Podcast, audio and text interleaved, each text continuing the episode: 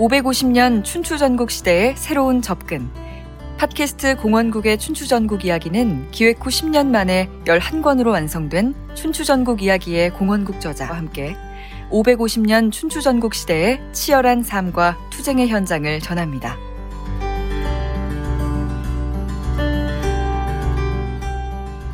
팟캐스트 공원국의 춘추전국 이야기는 아이튠즈 팟캐스트, 팟빵, 파티에서 들으실 수 있습니다.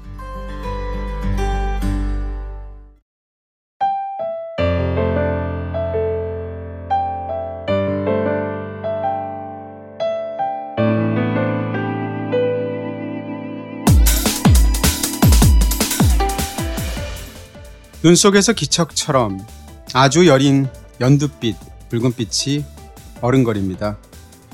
눈치채지 못하는 사이에 나무마다 꽃눈 그리고 잎눈이 부풀고 있는 건데요.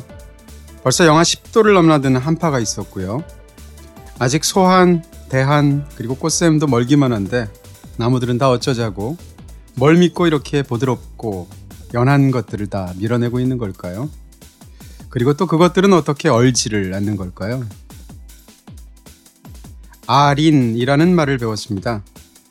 물풀의 나무처럼 딱딱한 껍질이 있는가 하면 목련 같은 털비늘도 있죠. 앞에 것이 가죽옷 같은 것이라고 말한다면 뒤에 것은 털옷이나 모포 같은 것일 겁니다.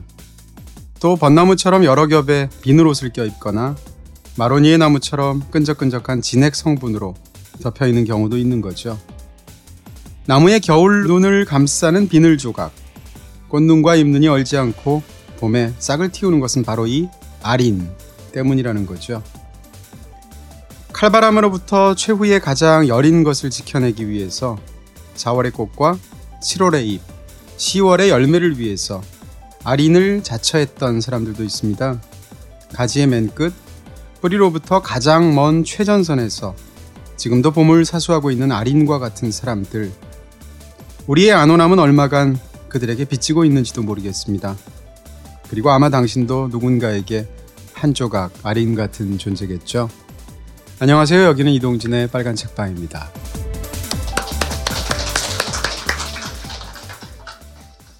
안녕하세요. 이동진입니다. 네, 얼마 전에 친척이 아이를 낳았는데 이름 뭐로 하면 좋겠냐고 물어봤는데 아린이라고 말할 걸. 네, 오프닝을 좀 저희가 일찍 했으면 발음도 굉장히 이쁘고 그렇죠. 뜻도 좋고 딱인데. 음. 자, 이 아린이라는 말, 이런 말 들으면 또 이제 제가 막 한바탕 드립을 하고 싶기도 한데요. 오늘은 또 이렇게 손님도 오시고 하니까 정숙하게 오늘은 마치 그렇지 않은 것처럼 진행을 해보도록 하겠습니다. 어, 이백오십일 회 빨간 책방에 오신 여러분들 모두 환영드립니다. 저는 이동진이고요. 내년 이맘때쯤이면 아마 삼백 회쯤 되지 않을까 싶으면 아, 벌써 벌써 이런 세월이 갔나 싶어지면서 나이 먹는다는 걸 또 생각하면 마음이 처연해지기도 합니다. 자, 빨간 책방의 아린 바로 청취자 여러분들입니다. 네. 그리고 또 청취자 여러분들께서 남겨주시는 사연들 같은 것일 텐데요. 방송과 함께한 소감, 책에 대한 감상, 그냥 사는 이야기 등등등 다 좋습니다. 리뷰와 댓글 남겨주시면 될 것 같고요. 방송에서 소개되신 분들께는 저희가 선물 전해드립니다.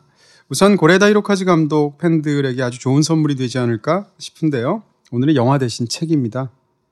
고레다 감독의 따스한 영화 철학이 담긴 책이죠. 영화를 찍으며 생각한 것. 이십 년 넘게 영화를 찍으면서 어, 감독 자신이 직접 경험한 이야기들을 담은 산문집이고요. 일종의 나의 예술론 혹은 영화에 관한 뒷이야기라고 할 수 있습니다. 저도 굉장히 재밌게 읽고 있는 책인데요. 영화만큼이나 책이 참 괜찮아서 내가 산 책에서도 소개해드렸는데 두 분께 전해드리도록 하겠습니다. 그리고 지구에서 가장 생명력 있는 나무의 열매로 만든 십억 톤 퍼스트 오일, 오랜 시간 숙성시켜서 만든 헤이즐넛 수제 비누 팩, 휘겔리다 올리의 수제 비누와 오일 세트 역시 준비되어 있습니다. 이건 한 분께 전해드릴 거고요. 향초 선물도 있죠. 캔들 디퓨저 브랜드 라이플라에서 자체 블렌딩한 장미향 소이 캔들인데요. 크리스마스나 연말 분위기 내시기에 참 좋은 선물이 되지 않을까 세 분께 전해드리겠습니다. 위스덤하우스 홈페이지에 당첨자 명단 올려놓겠습니다.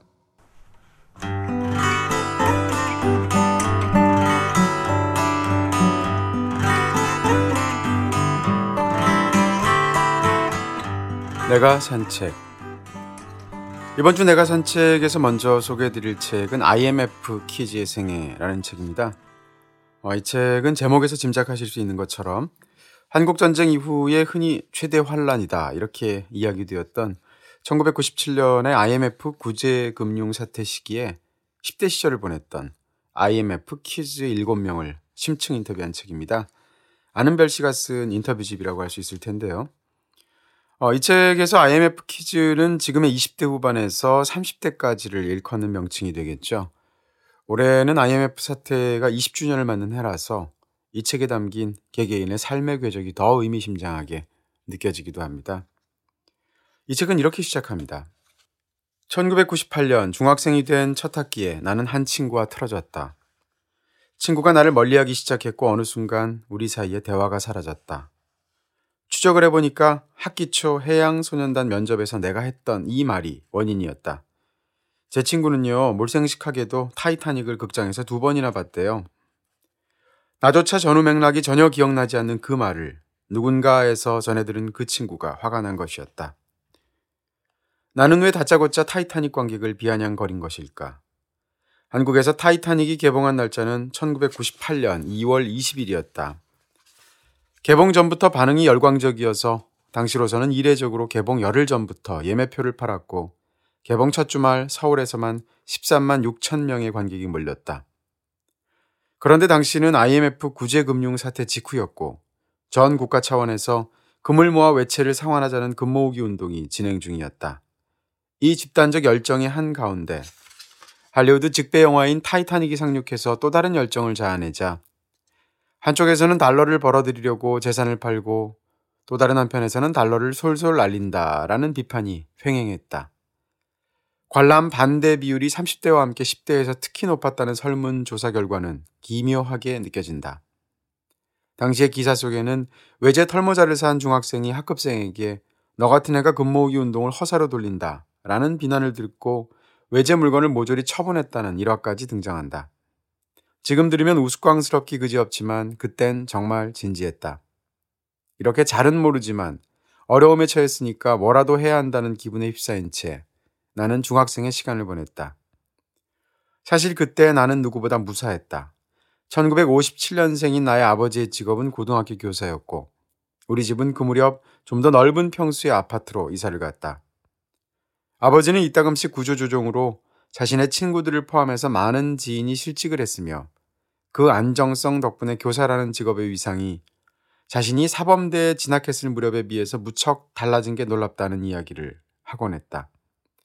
천구백구십팔 년 이후로 부모님은 내게 늘 잘릴 위험이 없는 공무원이나 교사를 권유하셨고 내가 다닌 여고의 선생님들도 반에서 공부 잘하는 애들에게 인서울 학교보다 지방 교대를 쓰라고 조언했다.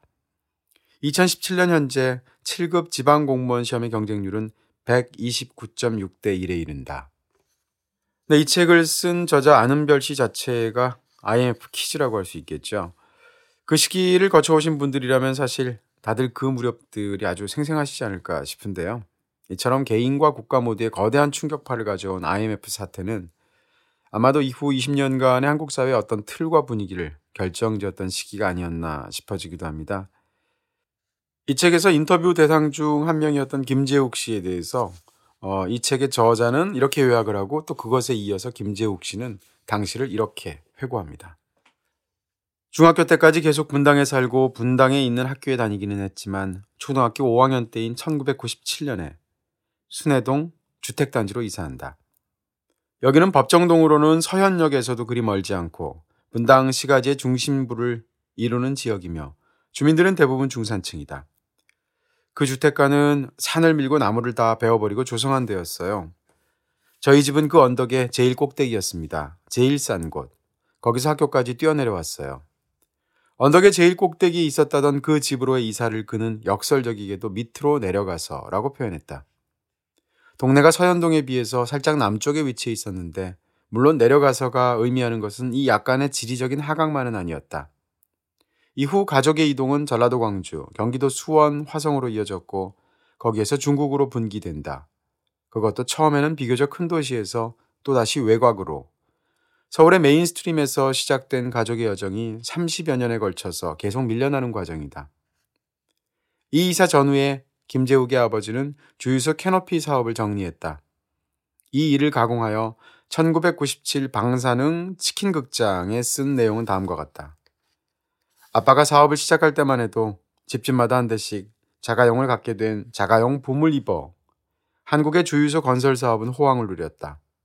게다가 천구백구십오 년 주유소 간 거리 제한이 완전 폐지되면서 정유사들은 자사의 주유소를 세우기 위해서 개인 사업자들에게 대규모 자본을 투입했다. 좋은 시절이었다. 아빠는 건설 의뢰가 들어오면 강원도, 전라도, 경상도, 경기도, 심지어 제주도까지 전국 어디든 가리지 않고 도면을 들고 달려가 여기저기 비슷한 모양의 주유소 지붕을 올려댔다. 그러나 전국의 주유소가 급속히 확산되어 동 단위까지 빽빽하게 들어차자 주유소 건설 사업은 금세 쇠퇴기로 접어들었다. 아빠가 일 년간 시공하는 주유소의 수는 급속히 줄어갔고 세 명의 사장은 그 공백을 메우려 각자의 인맥을 총동원하여 신규 사업을 수주하기 위한 로비에 나섰다. 바로 그때 안 그래도 그렇게 힘겨운 타이밍에 아이엠에프가 빵 하고 터져버린 것이다. 그의 아버지는 사업을 정리한 후 자신도 그 풍경을 만드는 데 손을 모았던 주유소가 늘어선 국도변으로 직접 나갔다. 봉고차를 구입해서 전국에서 열리는 중소기업 박람회와 축제를 돌아다니면서 요술행주나 수세미, 나무 식기 같은 것을 파는 일을 했다. 트럭에서 샌베이를 팔기도 했는데 나중엔 떠돌아다니는 생활을 멈추고 상가 내에 가게를 열기도 했다. 재욱 씨는 아버지가 사업을 접으신 이후로 직업이 없이 이십 년을 산 셈이라고 했는데 어쨌든 경제활동이 멈춰진 적은 없었다. 다만 가장이 출퇴근하며 돈을 버는 집보다 훨씬 더 불안정했을 뿐이다. 사인이 함께 모여 사는 것조차 어려웠다. 당연히 자녀의 성장에 맞추어서 주거의 확장을 도모하거나 사교육에 투자하는 식의 중산층 가정에서 흔히 볼 수 있는 기획은 언감생심이었다. 아이엠에프 이후로 미래에 대한 전망이 사회적으로 없어진 지 오래잖아요. 차곡차곡 쌓아서 뭔가를 한다? 아버지 직업이 없는데 뭘 모아요? 아버지는 그때 전국을 돌아다니고 있었어요. 맨날 전라도 갔다 오고 경상도 갔다 오고 중소기업 박람회 같은 데 가서 물건 파는 걸 하셨고 집에는 엄마랑 저랑 누나만 있었죠. 엄마도 일을 하긴 했을 거예요. 누나는 독서실 갔다가 열두 시, 한 시나 돼야 집에 오니까 제가 맨날 데리러 갔거든요. 저도 학원을 다니긴 다녔어요. 근데 엄마 아빠는 그런데 전혀 관심이 없었어요. 보통은 애를 어떤 학원에 보낼지 그 정보를 부모들이 알아보잖아요. 근데 저는 제가 다 알아봤어요. 공부를 잘하고 싶었다기보다는 당시 속셈학원에 가면 종합반이 이십삼만 원인가 이십사만 원인가 했는데 친구를 데려오면 한 달치의 절반을 돌려준대요. 그거 돌려받아서 맛있는 거 사 먹자 해서 잠시 다닌 거예요. 엄마는 나중에 고백하더라고요. 너무 바빠서 너네 클 때 신경 쓸 시간도 여유도 돈도 없었다고. 그럴 여유가 있었으면 했을 수도 있었겠죠. 근데 두 분 다 성격이 뭘 강제해서 시키는 분들도 아니고 하여간 사교육 받는 것은 거의 없었습니다. 그래서 공부를 못했어요. 수학 이런 거 아예 안 됐죠. 공부를 한 적이 있어야지. 아이엠에프 키즈의 생애라는 책이 이 책 제목으로 붙었다고 해서 아이엠에프 시절 구체적으로는 천구백구십칠 년도부터 이천일 년까지의 시기에 집중해서 인터뷰를 하는 그런 책은 아닙니다. 아이엠에프 키즈라고 말할 수 있는 세대가 어떻게 태어나서 또 어떻게 어린 시절을 겪고 또 어떻게 사회생활을 시작하고 어떻게 결혼을 하거나 하지 않는 선택을 하고 그리고 어떻게 살아가고 있는지를 대체적으로 시간 순서대로 깊숙이 인터뷰한 결과물로 보이는데요. 일곱 명 개인의 자세한 인터뷰 내용 중간중간에 저자는 당대 맥락이라든지 또는 그 개인의 삶에서 그 시기의 중요성 같은 것들을 지문의 형태로 요약 서술하고 있습니다. 그렇게 한 개인의 구체적인 서술을 좀 더 큰 시각에서 바라볼 수 있도록 돕고 있는 것인데요. 이 과정에서 이들 간에는 결과적인 교집합이 드러나기도 합니다. 예를 들어서 신도시, 사교육, 비혼, 대안학교 같은 키워드들이 그런 건데요. 개개인의 구체적인 삶의 궤적에 대한 이야기라서 흥미롭기도 하고 또한 동시에 그 세대적인 특징 그리고 인터뷰 방식 때문에 의미도 상당할 것으로 느껴지는 인터뷰집입니다. 이상 아이엠에프 키즈의 생애라는 책을 설명해드렸습니다. 이어서 소개해드릴 책은 다시는 신을 부르지 마옵소서라는 책입니다. 네, 여기서 신은 물론 신화의 뜻일 텐데요. 상소라는 것은 신하가 왕에게 글로써 자신의 뜻을 전하는 것을 뜻하죠. 김태준 씨가 쓴 이 책은 조선시대 상소 중에서도 사직상소, 다시 말해서 자신에게 주어진 벼슬을 사양하거나 관직에서 물러날 때 제출하는 상소만 집중적으로 다루고 있는 책입니다.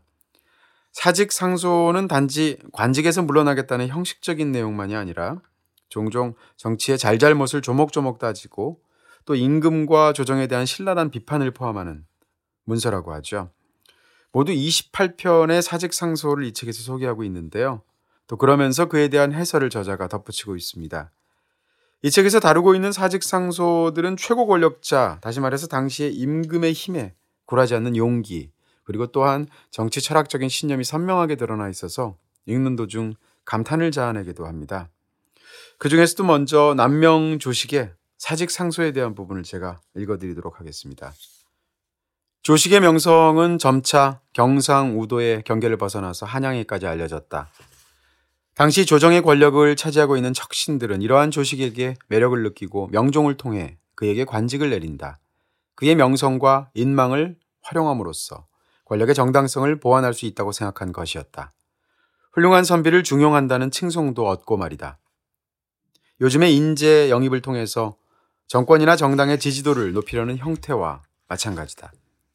하지만 조식은 이를 단칼에 거절했다.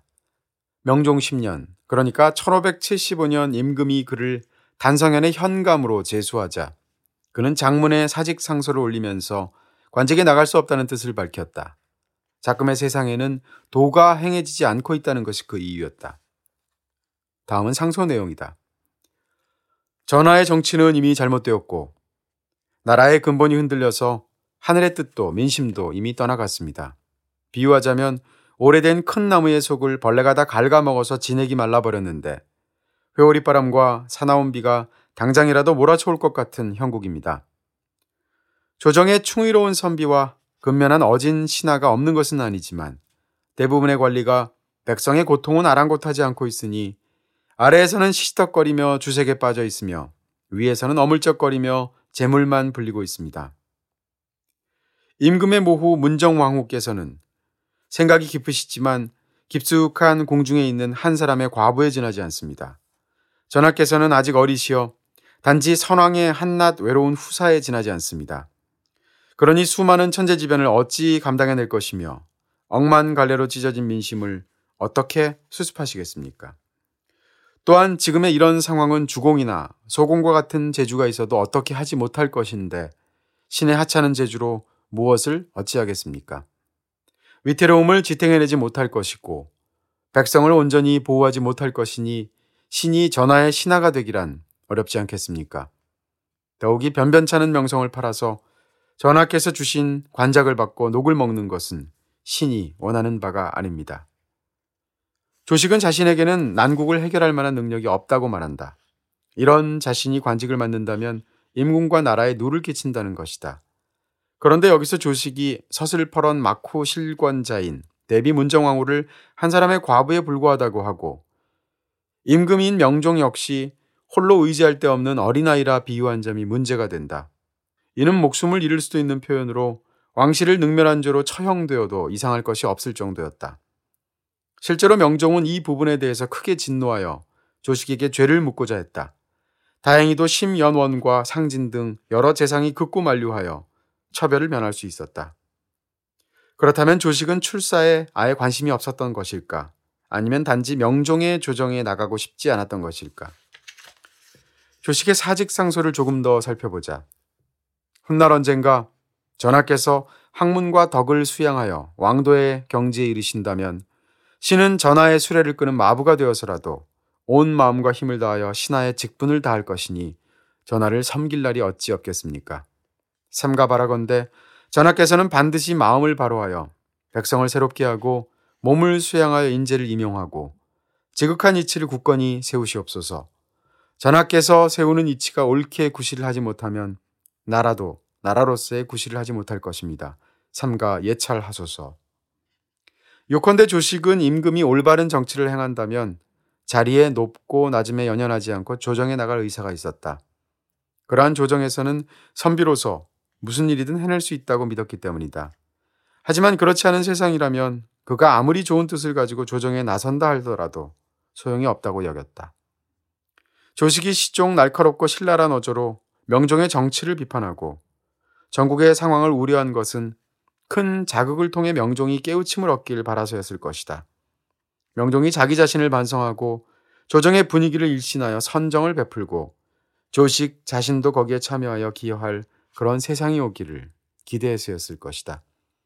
이런 의미에서 그의 사직상소는 직임을 사양하는 것이 아니라 진정한 직임이 내려지길 원하는 구직상소였다고 할 수 있다. 네, 이후 이런 식으로 이 책에서는 최명길, 김육, 이이, 조광조, 이황, 이항복, 최익현, 송준길, 정약용, 김수왕 등등등의 사직상소에 대한 글들이 계속 이어지게 됩니다.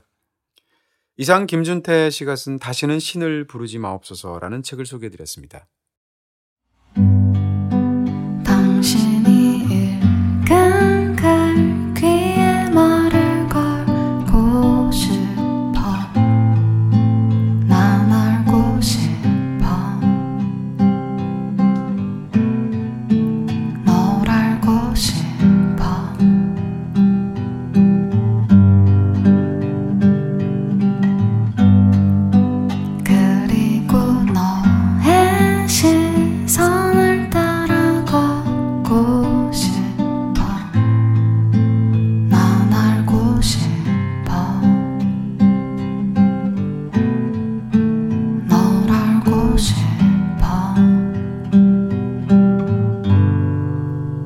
이동진의 빨간 책방.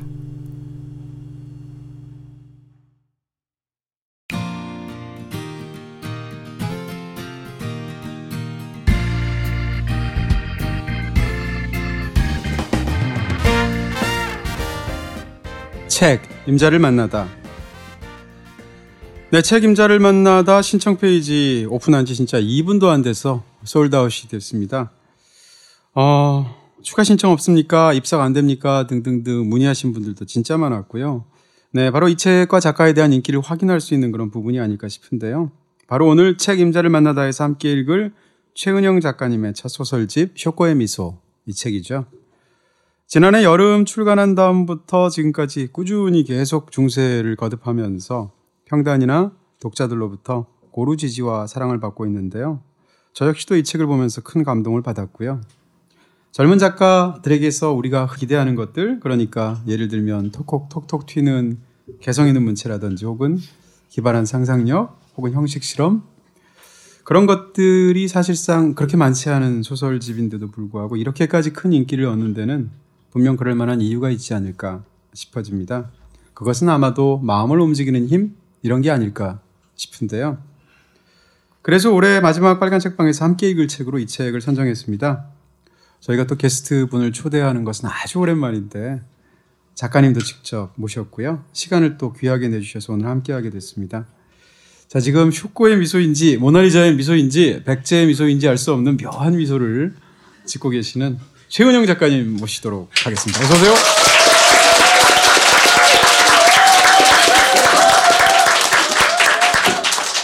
네, 이런 열광적인 분위기 예상하셨습니까? 네. 아니요.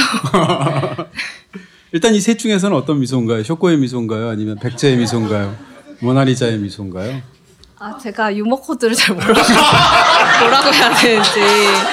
아, 죄송합니다. 네. 죄송합니다. 저희가 너무 함부로. 네. 잠시 좀. 네. 자, 그럼 다른 분을 제가 한번 추가로 소개해드리도록 하겠습니다. 최은영 작가님에게 쇼코의 미소가 있었다면 이분에게는 숏컷의 미소가 있지 않을까, 이렇게 소개할 수 있을 것 같고요. 무슨 코드예요, 그건? 당신은 코드 알잖아. 자, 빨간 책방의 어, 쇼코이자 빨간 책방의 한지이자 빨간 책방의 투이라고 말할 수 있는 김중혁 작가님 나오셨습니다. 어서 오세요. 네, 안녕하세요.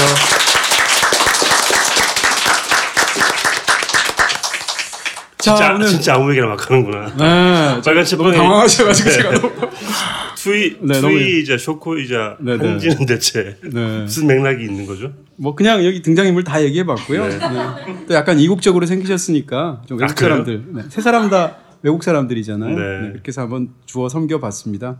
다 쇼코의 미소에 등장하는 저희가 이 주간 얘기하게 될 인물들 이름이었습니다.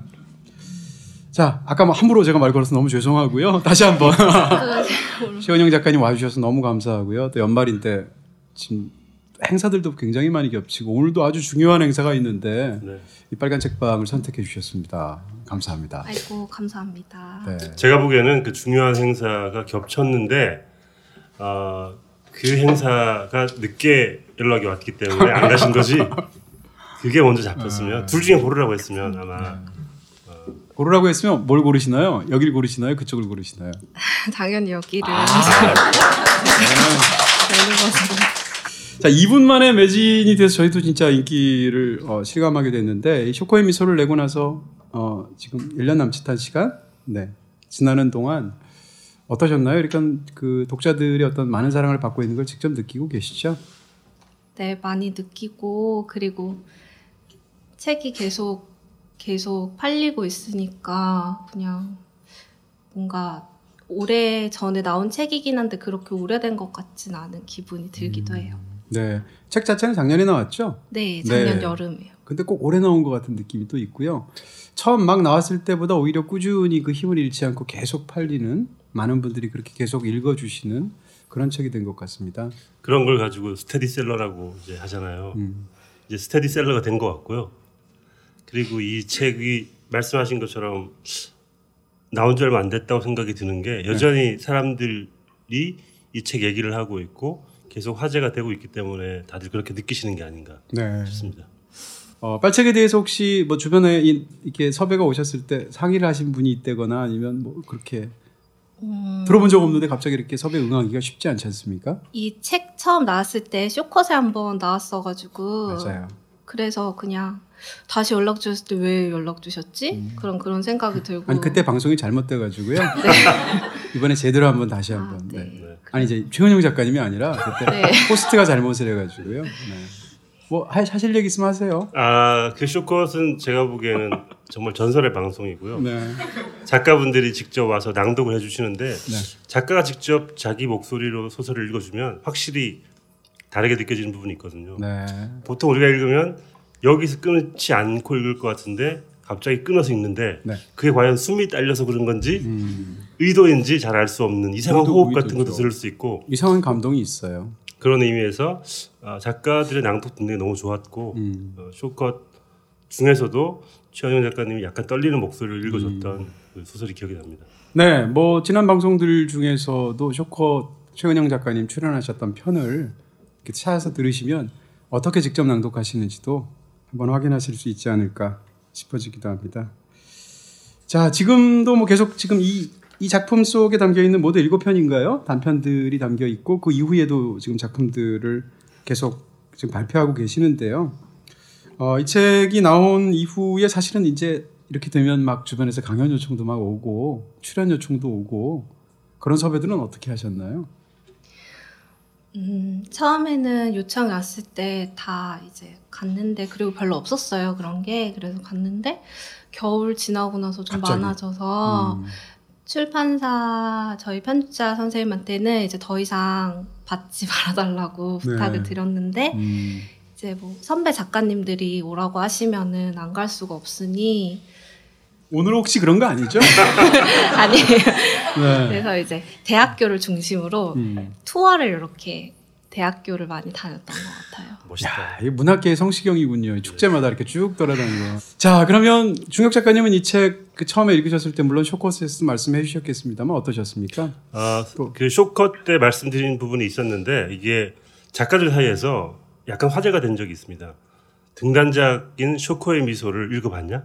그 소설 읽어봤어? 그런 얘기를 막 주고받고 안 읽어봤다고 하면 진짜 좋으니까 읽어봐라 이런 얘기를 사람들이 많이 했었어요. 그래서 저도 그것 때문에 그때 쇼코의 미소를 읽어봤고 이게 등단작이 맞아? 음. 이게 신인작가의 소설이 맞아? 싶을 정도로 정말 좋았고 그랬기 때문에 그 책이 나왔을 때 바로 제가 초대를 해가지고 그 책을 다 읽었죠.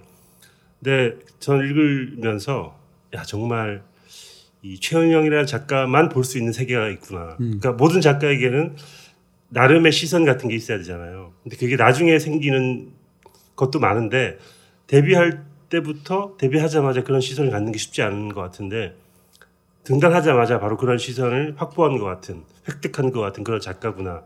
생각을 했었죠. 제가 쇼코의 미소를 지금까지 세 번 읽은 것 같아요. 그때 책이 나오기 전에 읽고, 그 책 나왔을 때 읽고, 그다음에 이번에 또 읽었는데 음. 제가 고백 같은 건데 음. 이 소설은 제가 볼 때마다 울어요. 네? 볼 때마다 울어요. 요즘 왜 이렇게 제가 볼 때 그거 저기 에스트로겐 분비와 관련이 있는 것 같아요. 중년에 되면 네, 이렇게 약간 좀 아, 다른 소설 보고 눈물이 나고 울어요. 근데 네. 쇼코의 미소는 아니 영화당에서 얘기한 열 번 들은 것 같은데. 네. 쇼코의 미소를 볼 때마다 네. 마지막 이러면 별 이야기 아니고 작가가 감동을 주려고 하는 게 아닌데 나도 모르게 그렇습니다. 이상한 울컥하는 게 있거든요. 음. 그래서 이번에도 보다가 아, 이 지점이 대체 뭘까? 이 시, 작가의 시선이 그대로 전해지기 때문인가? 여러 가지 생각을 하면서 나름대로 정리도 해보면서 그렇게 왔습니다. 네, 최은영 작가님 갑자기 저희 모셔놓고 이렇게 시덥잖은 농담으로 제가 시작해서 사죄드리는 의미에서 잠시 침묵할 기회를 제가 드렸고요. 지금부터 본격적으로 어, 만회 방송을 시작해 보도록 하겠습니다. 최은영 작가님에 대해서 많은 분들이 알고 계실 수도 있지만 그래도 등단한 지 얼마 안 되시고 첫 책이 나왔기 때문에 아, 잘 모르실 분들도 계셔서 이 방송을 통해서 최은영 작가님에 관한 이야기를 저희가 좀 조사를 해봤습니다. 그 부분을 한번 읽도록 하겠습니다. 자, 허은실 작가님 오랜만에 나오시죠? 임자는 뉘시오. 오랜만에 하니까 약간 느낌이 달라진 것 같아. 최은영 작가님 지금 너무 당황해서 이건 무슨 코드야? 이건 또 무슨 유머야? 이러면서 아... 그냥 마음을 포기하셔야 됩니다. 자, 하시죠. 쉽지 않네요. 최은영 물고기 자리.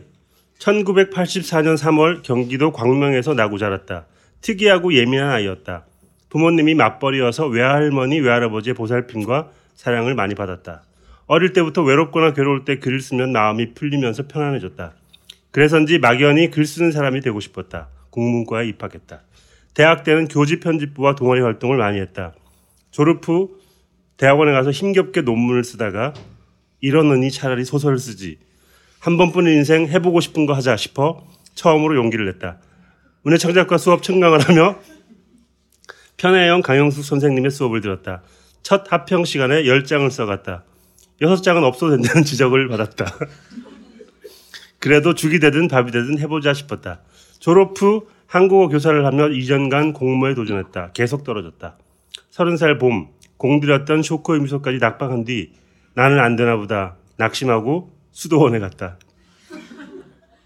돌아와 대학원 신문사에서 일하던 여름의 끝이었다. 친구가 현몽을 꾸었다며 응모를 권했다. 백 원에 그 꿈을 사고 예, 백 원. 작가 세계에 투고했다. 당선 통보 전화를 받았다. 쇼코의 미소였다. 몇 달 후 젊은 작가상을 수상했다. 등단작으로는 이례적이었다. 이 년 반 동안 발표한 소설들을 엮어 지난해 쇼코의 미소를 냈다. 소설가 오십 인이 선정한 이천십육 년의 소설에 선정되고 독자들로부터 사랑을 받았다. 최근 이십 세. 예, 욕 아니라고 서 작가님이. 이천십사 이천십칠 젊은 작가상, 이천십육 허균문학 작가상, 이천십칠 년 김준성 문학상, 이천십칠 구상문학상 젊은 작가상, 이천십칠 제일회 이혜주 소설문학상 등을 받았다. 앨리스 먼로와 엘리자베스 스트라우트를 종종 뒤적거리는 것이 목격되었지만 오정희를 앨리스 먼로나 도리스 레싱보다 좋아한다. 그녀의 모든 소설에 스며있는 반항심 때문이다. 심심하고 자극적이지 않은 이야기를 좋아하며 자신이 읽어도 푹 빠져들어 읽을 수 있는 글을 쓰고 싶다. 흘릴 필요가 없는 눈물을 흘리지 않아도 되는 세상을 꿈꾼다. 강요된 침묵 속에 잠겨있는 말, 어디서도 취급되지 않는 말, 버려진 말, 그런 말들을 소설이라는 형식으로 구현하며 성실하게 오래 쓰는 작가가 되고 싶다. 산문집과 두 번째 단편집을 준비하며 고양이 두 마리 그리고 남자 사람과 살고 있다. 좋아하는 것들, 칼국수, 고양이, 여행, 자전거 타면 노래 듣기, 분홍색과 병아리색, 목걸이보다 귀걸이, 외국어 공부, 수다. 싫어하는 것들, 에스엔에스, 유튜브로 음악 듣기. 내가 다 좋아하는 거. 권위적인 말투와 태도, 남 괴롭히는 사람, 더러운 것, 냄새나는 것, 일찍 잠기 오는 것. 어렸을 때 가장 좋아하던 만화, 은비가 내리는 나라. 가장 친한 동료 작가, 네, 김중혁. 아니 김금희 씨. 네. 자, 이렇게 저희가 조사를 해서 이어붙여서 혹시 틀린 내용 있습니까? 저 유튜브로 노래 듣는 거 좋아하는데 어? 제가 언제 그런 얘기를 했는지 모르겠어요. 어... 아마 좋아하는 거라고 얘기했을 것 같아요. 아, 그래요? 네. 아, 그러면 저희가 조사하는 과정에서 음. 에스엔에스는 싫어하시는 거죠? 그러니까 보는 건 좋아하는데 네. 잘 못하겠어요. 네, 음. 그거 좋아하는 거예요. 저도 하진 않는데 네. 보는 건 좋아하고 보는 건 좋아해요. 네. 여기 나온 내용 중에 혹시 또 그 외에 또 바로잡고 싶으신 내용이 있으시다면? 엄, 없는데 약간 네. 너무 놀라웠어요. 조사력이 상당하지 않습니까? 네. 네 저희 이 정도입니다. 네. 음. 저희 유머에는 실패하지만 자료조사에는 실패하는 적이 없는 방송입니다. 저는 이게 처음 말하는데 작가세계에 투고했던 그 시점이 꿈을 꾸고 백 원에 그 꿈을 사서 네. 이루어진 거였군요. 여기 그 꿈을 꾼 친구도 있어요. 아 그래요? 어, 그래요? 네. 진짜? 야 한국의 노스트라다무스. 네. 네. 이따가 잠시 후에. 네네. 그 꿈도 그 꿈, 사고 싶다. 네, 그 꿈이 어떤 꿈이었습니까? 아니 제가 이제 네. 그 대학원 신문사에서 일을 하는데 충무로에 가서 교정을 보고 있었거든요. 네. 근데 친구가 전화해가지고 어, 나 꿈을 꿨는데 뭔가 느낌이 좋다면서 네가 죽었다면서 네? 어? 뭐 네가 죽었는데 아, 길몽이라고 하죠. 뭐, 뭐 죽었는데 뭐 죽은 사람 이름이 뭔가요? 이래서 뭐 뭐 최은영입니다 이렇게 얘기했다고 했는가 아무튼 제가 죽었대요. 근데 느낌이 좋대요. 그래서 가장 가까운 공모전에 내라 해가지고 음. 백 원에 사고 냈거든요. 와, 와 계셨는데 이 꿈에 뭐 수정할 만한 내용 같은 거 없나요? 네네네. 이 꿈에 반대하시는 분 있으면 손 한번 들어주시기 바랍니다. 네, 결혼식처럼 이 꿈이 그럼 정설인 걸로. 아 근데 이런 네. 꿈을 꾼 게 진짜로 그 상관이 있다고 생각을 하시는 거죠? 네. 네. 근데 백 원을 주고 사는 건 이유가 뭔가요? 그러니까 일부러 약간 그러니까 거래의 의미는 두 대 가장 적은 돈 이런 뜻인가요? 네, 네. 음. 그 그런 것 같아. 그 보통 요리사들이 공짜로 칼 주면 사고 난다고. 아 맞아요. 신발이나 칼을 팔 때, 칼 팔 때 최소한 백 원이라도 받고 그러는 것처럼 아마 음. 꿈도 그렇게 파는 게 아닌가 생각이 드네요. 네, 그 친구한테 나중에 선물하셨어요, 뭐? 같이 랍스터 먹으러 갔어요. 등단하고 나서. 네, 백 원에 몇 배예요, 랍스터면. 어, 그랬었군요. 이 내용 중에 이제 여러 가지 것들에 대해서 이제 신기해서 저도 이렇게 밑줄을 그면서 이야기를 들었는데요. 굉장히 이렇게 어려서부터 책을 좋아하실 수 있는 환경에서 성장하신 것 같습니다. 아버님께서 소설책을 좋아하셨다고. 어, 어떻게 아시죠? 제가.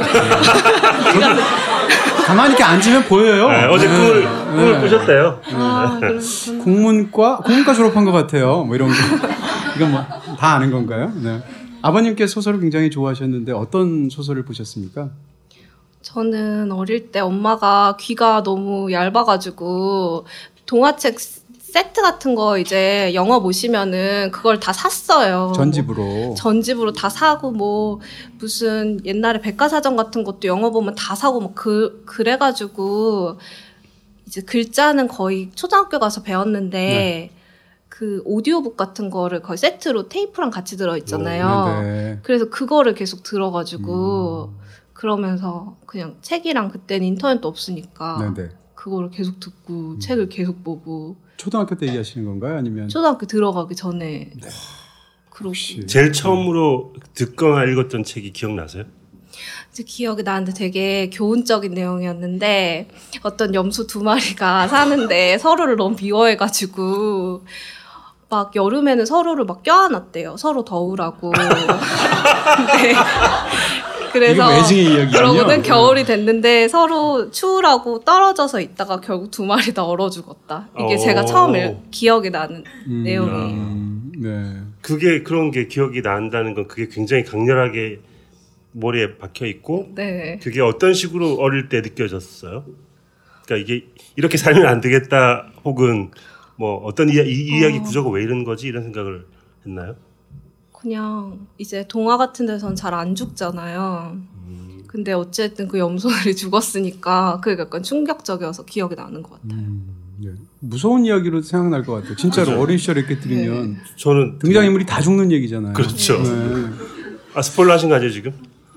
작가님께서 네. 얘기해 주셨습니다. 네. 근데 저는 네. 그 듣는다는 게 일단 어릴 때부터 되게 그럼 연습이 많이 되신 것 같은데 혹시 글 쓰는 데 있어서 그때 들었던 그러니까 소리를 듣고 이야기를 들었다는 게 지금 글쓰기에 상관이 좀 있나요?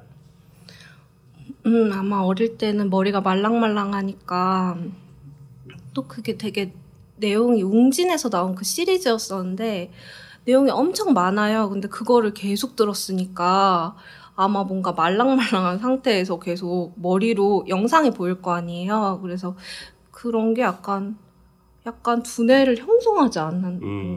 그때 이게 두뇌가 만들어질 때니까 네네. 약간 자극을 받지 않았을까? 그래서 꿈도 막 되게 많이 꾸고 저는 네, 망상도 많이 하거든요, 앉아서. 근데 정작 그래서, 결정적인 네. 꿈은 친구분이 꾸어주시는. 네. 네. 네. 어떤 망상 많이 하시는데요? 그냥 다 망할 것 같고. 이게 어려서 염소 얘기를 잘못 들어서 그래. 이게 다 주인공이 다 죽는 그런 이야기를 그냥... 최초로 들어가지고. 네. 근데 사실은 저도 이 소설 쓰면서 망상이 이야기가 되는 경우 진짜 많거든요. 예를 들면 아무 근거도 없는데 갑자기 길을 가다가 저기에 큰 구멍이 뚫리고 사람들이 빠져들면 이런 생각하잖아요. 망상이잖아요. 근데 이걸 계속 망상이라고 생각하지 말고 끝까지 밀어붙이면 이야기가 되거든요. 이상한 나라의 앨리스 아니에요? 네, 뭐 그런, 네. 그런 걸 수도 있고 또 다른 뭐 이야기일 수도 있고 그런 의미에서 망상이라고 음. 생각을 하긴 하지만 본인은 끝까지 밀어붙여야 되는 그 숙명 같은 게 작가들한테 있지 않나 생각이 들어요. 사실 작가를 꿈꾸는 그런 예비 작가들도 굉장히 많고 그걸 막연하게 꿈꾸기도 하고 구체적으로 준비를 하기도 하지 않습니까? 그런 분들이 아마 질문 많이 받아, 받아보셨을 것 같은데 이런 사례가 사실은 이제 최은영 작가님 같은 분도 이런 일을 겪었다는 게 어떻게 보면 그분들에게 상대적으로 용기를 줄 수 있는 부분이 아닐까 해서 여쭤봅니다. 그러니까 아까 저희가 읽어드렸던 내용 중에서 문예창작과 처음 수강하셔서 네. 다니시면서 강영숙 소설가님 또 편혜영 소설가님 두 분한테 배우셨다고 했는데 네. 처음 소설을 썼더니 열 장 써갔더니 여섯 장은 없어도 된다고 지적을 받았다고. 네. 그 당시에 어떤 느낌이셨습니까? 그렇구나. 멘탈이 강해. 그러니까, 아니, 질문 지금 삼 분 했는데요. 네. 왜냐하면 이제 전 대학원을 다녔으니까 그리고 이렇게 소설에 대해서 꿈은 있지만 되게 관념적으로 생각했기 때문에. 소설은 사실 몸으로 쓰는 거잖아요. 머리로 하는 게 아니고. 그래서 아 약간 그렇구나. 음. 이런 게 아니구나라는 음. 걸 약간 깨닫고 되게 많이 배웠어요. 처음에 편혜영 선생님 수업 들었을 때 음. 그러니까 저는 계속 관념적인 이야기를 웅얼웅얼웅얼 이걸 여섯 장을 썼던 거예요. 네. 그래서 이 여섯 장 없어도 된다고 하셔서. 이게 무슨 아주 간단한 어떤 스토리였습니까? 염소 두 마리 죽는 얘기였나요? 이제 개그예요 개그. 그... 아 개그요? 개그. 아, 네. 될 때까지 될 때까지 하려고 이제 이해해 주실 때까지. 아, 이해 못하실까봐 네. 옆에서 아, 개그라고 뭐 알려드린 거예요. 이 부쯤에는 좀 인정해 주시겠지. 네.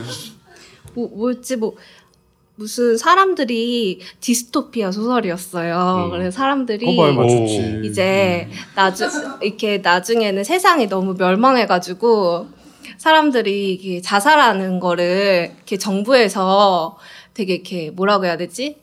이렇게 추천하는 거예요. 그래서 음. 같이 버스를 타고 가서 이제 낭떠러지 같은 데 가서 버스가 이렇게 추락하면서 다 같이 그런 자살하는 내용이었어요. 음. 무섭다. 네. 실드런 오브맨하고 자살 관광 버스 두 개를 합친 것 같은 소설이네요. 네. 근데 그 얘기하면서 여섯 장은 없어도 된다고 했을 때 네. 약간의 반발심 같은 건 없었나요? 전혀 없었어요. 아, 그래요? 네. 왜냐하면 저 납득이 바로 됐기 때문에. 네. 그 좋아하시는 소설 중에서 이제 앨리스 먼로, 엘리자베스 스트라우트 이야기하셨는데 오정희 작가를 그렇게 좋아하신다고. 네. 네. 근데 좋아하시는 이유가 저한테는 오정희 작가님을 좋아하시는 후배 작가들이 너무 많잖아요. 네. 근데 그 중에서 이제 그 이유가 저한테는 굉장히 인상적인데 오정희 작가의 모든 소설에 스며들어 있는 반항심 때문에 좋아한다고 조금 설명해 주시면은요. 이제 막 오정희 작가님은 되게 아름다운 문체 이런 걸로 되게 알려져 계시잖아요. 근데 제가 어렸을 때 일, 읽었을 때는 뭐 이십 대 때는 어렸을 때 유년에 관한 소설을 읽었을 때 저한테 되게 많이 다가왔어요. 그리고 제가 결혼을 하고 삼십 대를 넘어가니까 이제 결혼한 여자 입장에서 쓴 그런 작품 같은 게 너무 와닿고 겉으로 봤을 때는 이게 되게 거칠지 않은데 그 안에 스며있는 그 분노와 그 반항심 같은 거라고 해야 되나? 막 증오? 막 결혼에 대한? 막 그런 가부장제에 대한 증오와 막 그런 것들이 너무 강하니까 좋더라고요. 그냥. 그러니까 어렸을 때는 그런 작품을 읽었을 때는 네. 이 사람은 왜 이렇게 병적이지? 그런 생각을 했어요. 제가 솔직히 화자가 삼십 대가 넘은 사람이 나오면 근데 이제는 그 사람이 저인 것 같고 막 이런 느낌 있잖아요. 음, 네, 네. 그래서 너무 와닿는다. 좋아하는 것, 싫어하는 것 중에서 이제, 이제 좋아하는 게 외국어 공부라고 하시니까 이제 열등감도 생기는데 기본적으로 외국어 또 외국 경험 이런 쪽으로 굉장히 열려 있으시고 또 좋아하시는 것 같아요. 어, 여행하시는 제가... 것도 좋아하고 또 외국어 공부하시는 것도 좋아하고. 이게 어떻게 된 건지 모르겠는데 제가 외국어 잘 못해요. 못하고 여행도 그렇게 많이 다닌 거 아닌데 좀 부풀려진 것 같고 항상 외국어 공부를 하는 것도 아니고 그냥 꿈은 항상 아 나도 외국어 공부하고 싶다 그냥 그 정도인 것 같아요. 근데 그 아마도 그런 그 편견이 있을 것 같은데 이 소설을 다 읽고 나면 네. 굉장히 많은 나라가 나오잖아요. 맞아요. 그리고 네. 주로 외국어로 물론 한국어로 돼 있지만 네. 외국어로 대화하는 설정이 되게 많아요. 그래서 작가는 이걸 원문으로 쓴 다음에 음. 한국어로 번역하지 않았을까 그런 상상도 막 해보게 되고 네. 네. 그렇기 때문에 외국어 네네네. 공부를 하신다고 하면 외국어를 굉장히 잘할 것 같은 편견이 생기는 음. 거죠. 저 책을 딱 최은영 작가님에 대해서 전혀 모르는 상태에서 이 책을 다 읽고 느낀 건 아 굉장한 코스모폴리탄이구나 음. 이런 생각을 했는데 의외로 그렇지는 않으시다는. 네 집에만 있어요. 집안에서 그냥 전 세계를 다 보고 계시니까. 네. 싫어하는 것 중에 이제 다 이해가 되긴 하는데 어, 특히 이제 냄새 나는 것. 어, 저 그런 얘기 한 적이 없는 것 같은데. 아 그래요? 네. 네. 꿈에 나왔어요. 아, 꿈에. 음, 어제 아마 하셨을 거예요. 그러니까 이게 자료로 걸리지 않았을까 싶은데. 네. 근데 그 연장선상에서 이 소설 이야기를 제가 그럼 생각나는 걸 하면 네. 이 소설에서도 이제 그 미진의 후배로 등장하는 그 화자가 본인이 지독한 우울증에 걸려 있을 때 아. 자기 자신의 아픔을 구취로 떠올리지 않습니까? 네. 지독한 구취로. 네. 근데 그것도 굉장히 특별한 그런 설정이라고 저는 생각이 드는데 이 싫어하시는 것에도 냄새 나는 게 있으니까 갑자기 이게 딱 연결이 되면서 네. 특별히 이제 후각 쪽으로 예민하신 분들도 있잖아요. 네. 그래서 어, 저는 이제 어떤 냄새를 싫어하시는지 무슨 청국장 냄새라든지 예를 들어서 그런 걸 여쭤보려고 했던 거예요. 아, 냄새요? 저는 저는 어렸을 때 할아버지가 담배를 너무 피우시는데 환기를 안 하고 피우셔요. 그래서 저는 갓난아기 때부터 할아버지가 저를 키우시니까 그냥 저를 안고 담배를 피우시는 거예요. 그래서, 그래서 네. 학교만 가면 선생님들이 저한테 너 담배 피우냐고 맨날 그랬어요. 그래서 약간 담배 냄새에 대한 트라우마가 좀 있어요. 네. 그건 이제 냄새 자체가 싫기도 하지만 그 관련된 기억들 때문에 더 그러신 부분이. 네, 항상 제 머리 냄새를 맡고 너 담배 피우냐. 항상 그게. 음. 그럼 다른 냄새는 뭔가 싫어하거나 그런 거 없으세요? 냄새요? 저는 사실 그 공감이 되는 저 되게 예민하잖아요. 보기와 달리. 그렇게 보여요. 예민해 보여요. 네. 잘 올 것 같아요. 제가 담배를 끄는 이유가 담배를 끄는 지가 꽤 오래됐는데 이제 담배를 끄는 이유가 냄새 때문이었어요. 겨울에 그 담배를 피고 버스를 딱 타면 내 냄새가 너무 싫은 거예요. 제 옷 소매에서 나는 냄새 때문에 그것 때문에 뭐 너무 욕한 거예요.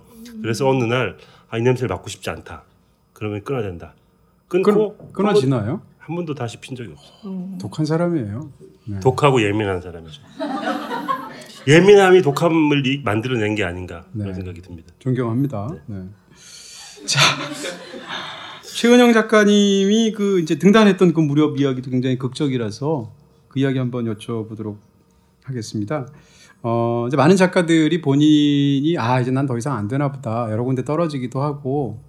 주변에서 상대적으로 이렇게 결정적인 인정을 못 받은 상태에서 취소하고 자기의 꿈을 어, 포기하려고 하는 시점에 당선 전화가 걸려온다. 이런 거 많잖아요. 네. 작가님도 그러셨다고.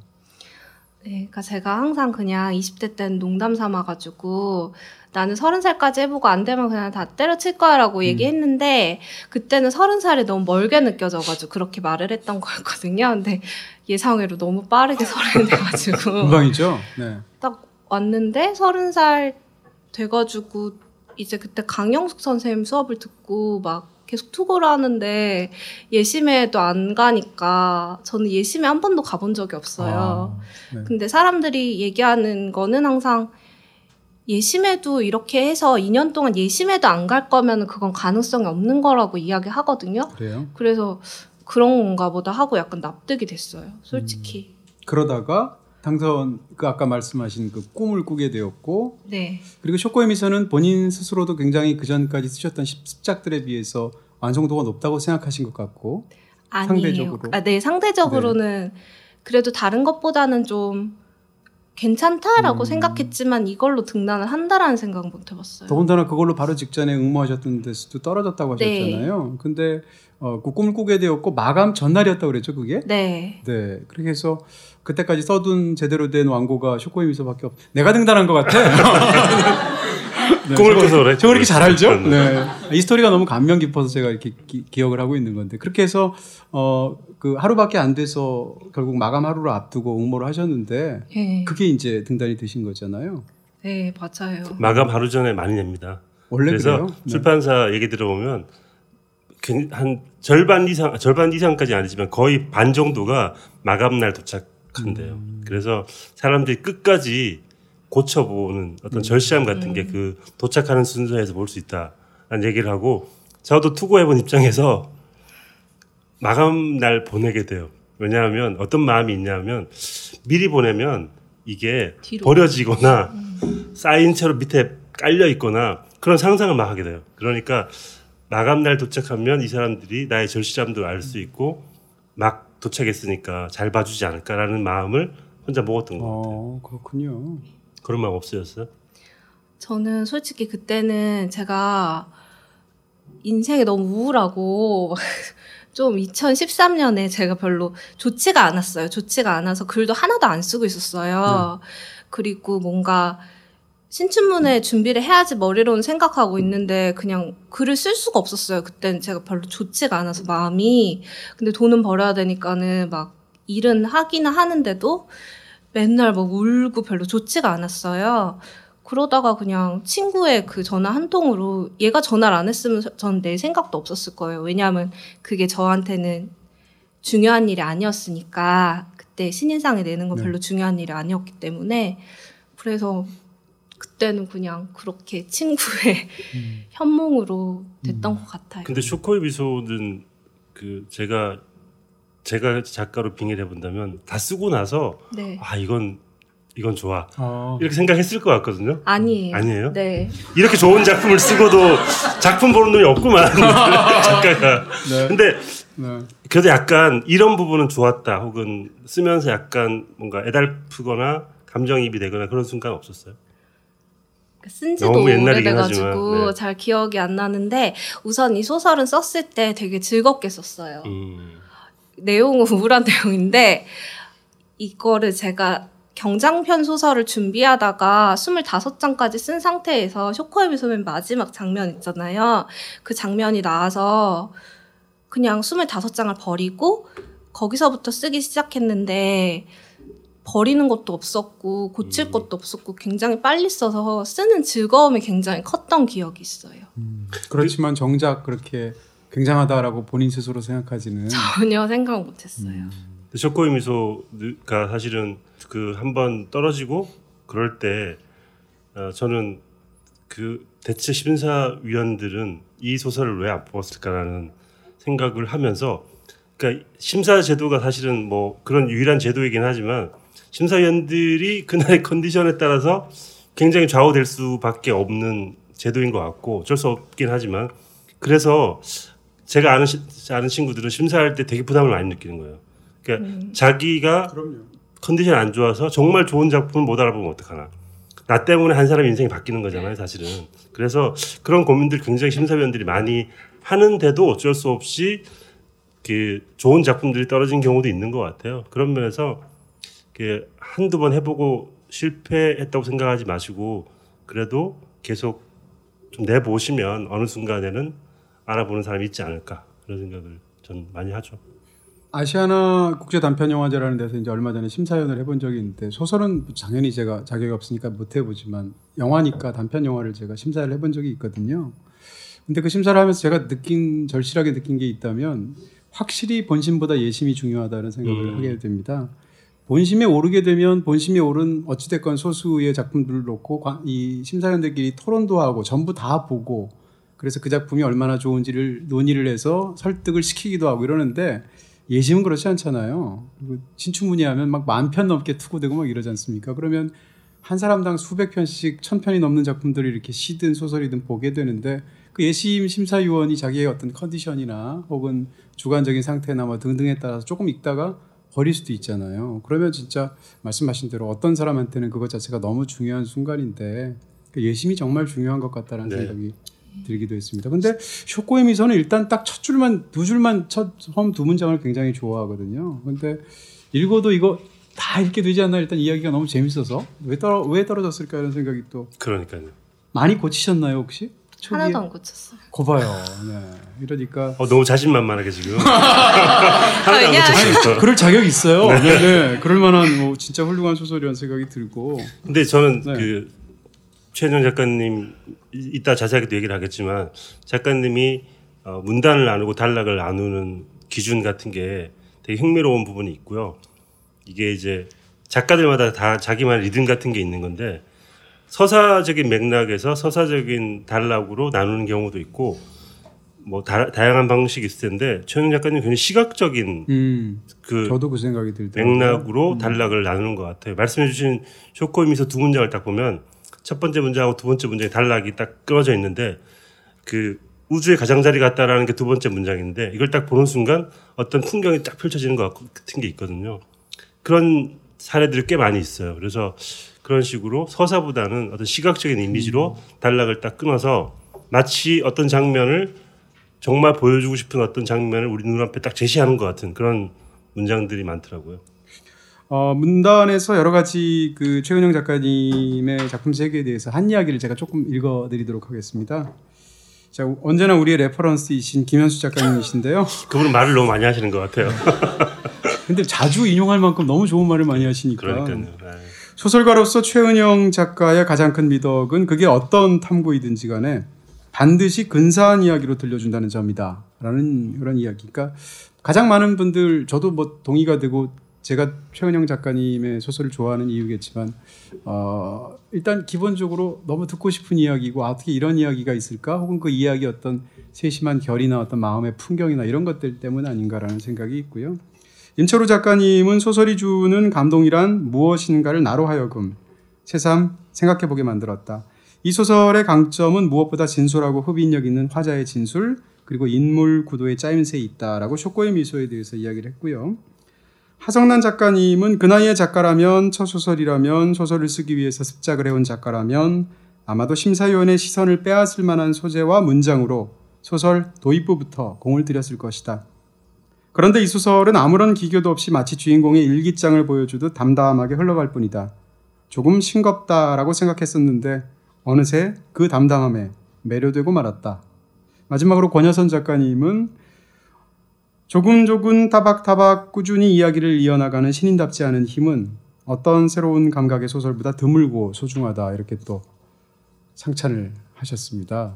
저는 하성난 작가님 네. 말이 와닿는 게 음. 저도 처음에 읽을 때 어, 많이 봐왔던 소설이겠구나라고 생각을 하고 읽기 시작했던 것 같아요. 일단 뭐 도입부라든지 시작하는 어떤 이야기의 톤 같은 게 많이 봐왔다라고 생각을 했었는데 어느 순간 읽어 나가면서는 그런 생각들이 없어지고 이 작가만이 보고 있는 어떤 게 있구나를 이렇게 설득당하는 과정 같은 게 소설 안에 있는 것 같아서 그런 점이 하성환 작가님의 말에 동의되는 부분인 것 같습니다. 네. 그러면 이제 본격적으로 그러면 최은영 작가님의 어떤 작품 세계를 저희 일부에서는 특히 이제 일곱 편의 단편 소설을 다 읽은 상태에서 또 일부에서는 저희가 스포일러를 안 한다는 원칙이 있으니까요. 전반적으로 이렇게 작품 세계를 함께 탐색해보는, 여쭤보는 이런 시간을 가질 거고요. 이 부에서는 그 각각의 소설들을 안쪽으로 들어가서 한 편씩 이렇게 시간 닿는 데까지 다뤄보는 그런 시간을 갖는 방식으로 오늘 진행해 볼까 합니다. 자, 먼저 여쭤볼 것은 그런 질문도 굉장히 많이 받으셨을 것 같은데 이제 소설을 굳이 소설 쓰는 사람이 뭐 나는 예를 들어서 리얼리즘 소설을 쓰는 작가야 이렇게 생각 안 하시고 쓰시는 거잖아요. 네. 근데 굳이 분류하면 리얼리즘 쪽의 소설이라고 말할 수 있을 것 같고 그런 측면에서 본다면 리얼리즘의 경우에는 작가가 현실에 지금 우리가 독자들이 알고 있는 세계를 어떻게 작가가 이해하고 경험하는가가 굉장히 중요하지 않습니까? 네. 다른 소설도 다 그렇겠지만 그런 측면에서 현재 이 쇼코의 미소를 통해서 최은영 작가님의 소설을 읽으면 이 일곱 가지 얘기가 정말 한 축에 꿰어지는 것 같은 느낌이 있거든요. 심지어는 저한테는 주인공이 달라서 그렇지 뭐 연작 소설처럼 느껴지는 부분들도 있고요. 그런 측면에서 어, 이런 작품 세계, 그러니까 다시 말해서 지금 아까 제가 잠깐 읽어드린 것처럼 하성난 작가님이 초반에 잠깐 얘기한 것 같이 흔히 신인 작가 뭔가 패기 만만하게 뭔가 형식적인 실험을 동원한다던가 이렇게 하지 않고 그야말로 담담하게 일기장을 풀어내는 것처럼 이렇게 쓰시게 된 그런 작법을 가지시게 된 어떤 이야기를 좀 여쭤볼 수 있을까요? 이제 제가 소설에 대해서 관념이 있을, 지금도 있겠지만 강했을 때는 뭔가 소설가가 되려면 막 오정희 선생님이나 김승옥 작가처럼 되게 파워 있고 굉장히 색다르면서 아름다운 문장을 써야 된다는 그런 관념이 있어서 글을 쓸 때 몸에 힘이 되게 많이 들어가게 되고 좀 빡빡하게 쓰게 되고 자연스럽지가 못한 거예요. 그래서 초고를 완성시키기까지가 좀 힘이 들었어요. 글 하나 완성시키기까지가. 네. 왜냐하면 부자연스러운 문장으로 계속 뻑뻑하게 가니까. 그래서 나중에 생각했던 것은 그냥 내 목소리, 내 목소리대로 내가 편하게 좀 써서 초고를 완성할 수 있도록 하자 하다 보니까는 네. 가장 편한 방식으로 쓰게 된 것 같아요. 네. 그래서 네 아마도 그래서 그렇게 현재로서는 이게 가장 편한 그런 본인에게 잘 맞는 당연히 그런 작법이라고 네, 생각하시는 네. 거잖아요. 저 얼마 전에 무슨 어떤 작가 인터뷰를 읽었는데 네. 막 그냥 문체라는 것은 뭐 사람 눈동자 색깔 같이 아. 그냥 원래 주어진 거고 성격이어서 바꿀 수가 없다 이렇게 이야기하더라고요. 그래서 음. 그런 것인가 약간 이런 생각도 들고. 바꿀 수 있다고 생각했던 적도 있었던 거죠. 네, 뭔가 조금 더 막 건조하고 음. 자기가 원하는 문장에 어떤 게 있는데 내가 그렇게 써보니까 마음에 맞지 않고 편안하지 않으니까 그걸 안 쓰게 되는. 네, 뭔가 음 뭔가 되게 어색하고. 가짜 같고 음. 좀 멋부린 것 같고 그런 것들을 계속 그냥 버려야 된다는 생각을 하고 있어요. 네. 저도 예전에 이인성 작가님 너무 좋아해가지고 대학 때 그렇게 소설을 썼거든요. 네. 근데 정말로요? 한, 네. 한 문장이 막 여러 페이지에 걸쳐서 이어지는 이야기를 썼는데 네. 못 쓰겠더라고요.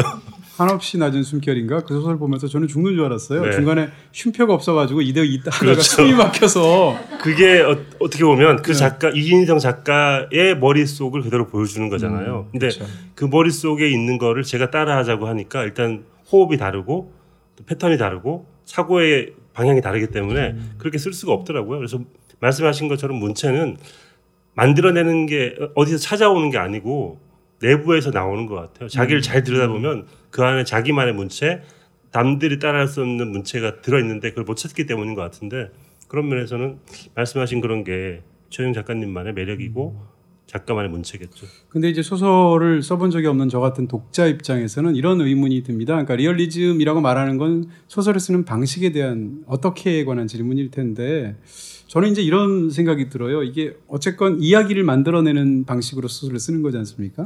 그런 상황에서 리얼리즘적인 소설을 쓰는 분과 어떤 어, 다른 쪽의 소설을 쓰시는 분들 중에서 누가 더 이야기가 떨어질 것 같은 공포가 많을까 이런 걸 상상해 보게 돼요.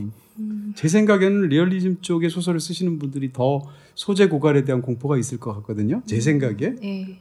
그러니까 추측인데요. 네. 예를 들어서 뭐 김성중 작가나 네. 정영문 작가나 뭐 김경문 작가나 음. 이런 분들은 제가 볼 때 소재가 안 고갈될 것 같거든요. 네. 근데 어, 지금 우리가 알고 있는 세계랑 완전히 밀착된 작가들이 있지 않습니까? 네. 대표적으로 제가 가장 좋아하는 작가 중에 하나인 김애란 작가 같은 경우 네. 예를 들면 그런 작가들은 상대적으로 세계랑 몸을 그대로 이렇게 밀착시키는 방식으로 본인의 경험을 직간접적인 경험을 쓰는 거지 않습니까?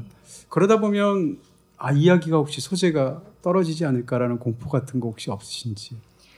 음, 저는 아직은 그런 생각은 없어요. 이제 한 권 내셨는데 죄송합니다. 궁금했어요. 한번 여쭤봅니다. 그냥 이제 저는 그런 얘기 되게 많이 들었어요. 같은 소재를 왜 자꾸 쓰냐 이러고 소재가 왜 이렇게 진부하냐 음. 이런 이야기를 독자 모임에 가서 듣곤 했는데 그때 제가 그분한테 했던 말은 그냥 약간 아, 이런 소재는 진부해서 쓰면 안 되라고 자기 스스로 이렇게 단죄해버리는 순간 좀 가능성이 네. 닫히는 기분이고 네. 같은 소재를 계속 쓰더라도 좀 관점을 다르게 해서 쓸 수 있다고 저는 생각해요. 관점을 좀 다르게 쓰고 그야말로 어떻게 쓰느냐가 문제이기 때문에 음. 저는 소재가 고갈된다 이런 공포는 솔직히 없어요. 네. 그 아까 작가님 소설 얘기하면서 일기 같다라는 얘기를 한 게 있었는데 저는 최은영 작가님 소설을 볼 때마다 흥미로운 지점이 사건이 모두 종결된 이후에 그 이야기를 회상하는 방식이 굉장히 많아요. 그래서 최은영 작가님의 소설에 서스펜스는 없는 것 같아요. 네. 그러니까 사람을 막 이렇게 이 일이 어떻게 될까? 이런 식의 음. 서스펜스가 없는 게 화자가 그 사건을 모두 겪고 난 후에 쓰기 때문에 그런 것 같고, 대신에 그렇게 쓰게 되면 좋은 게 비밀이 있다는 점이 좋은 것 같아요. 음. 그러니까 비밀이 나중에 드러나게 되고 그 비밀을 숨겨두었다가 마지막에 비밀을 얘기할 수 있다는 이, 이런 것도 어쩌면 그 세계를 바라보는 시, 관념, 관점 혹은 이야기를 풀어내는 스타일, 관점 이런 거하고 밀접되어 있다는 생각이 들거든요. 이런 식으로 모든 일이 끝나고 난 다음에 회상하는 식의 이야기를 쓰게 되는 이유가 뭐라고 생각하시는지. 그냥 제가 되새김질을 되게 많이 하는 스타일이어가지고 맨날 가만히 앉아서 옛날 일을 계속 생각하는 음. 그러면서 되게 후회도 많이 하고 왜 그랬을까 이러면서 되게 관심이 많은 것 같아요. 과거에 대해서도 관심이 많고, 그리고 시간이 지나면서 그 과거가 또 다르게 해석이 되잖아요. 그런 것도 좀 신기한 것 같고, 그런 생각을 좀 많이 해요.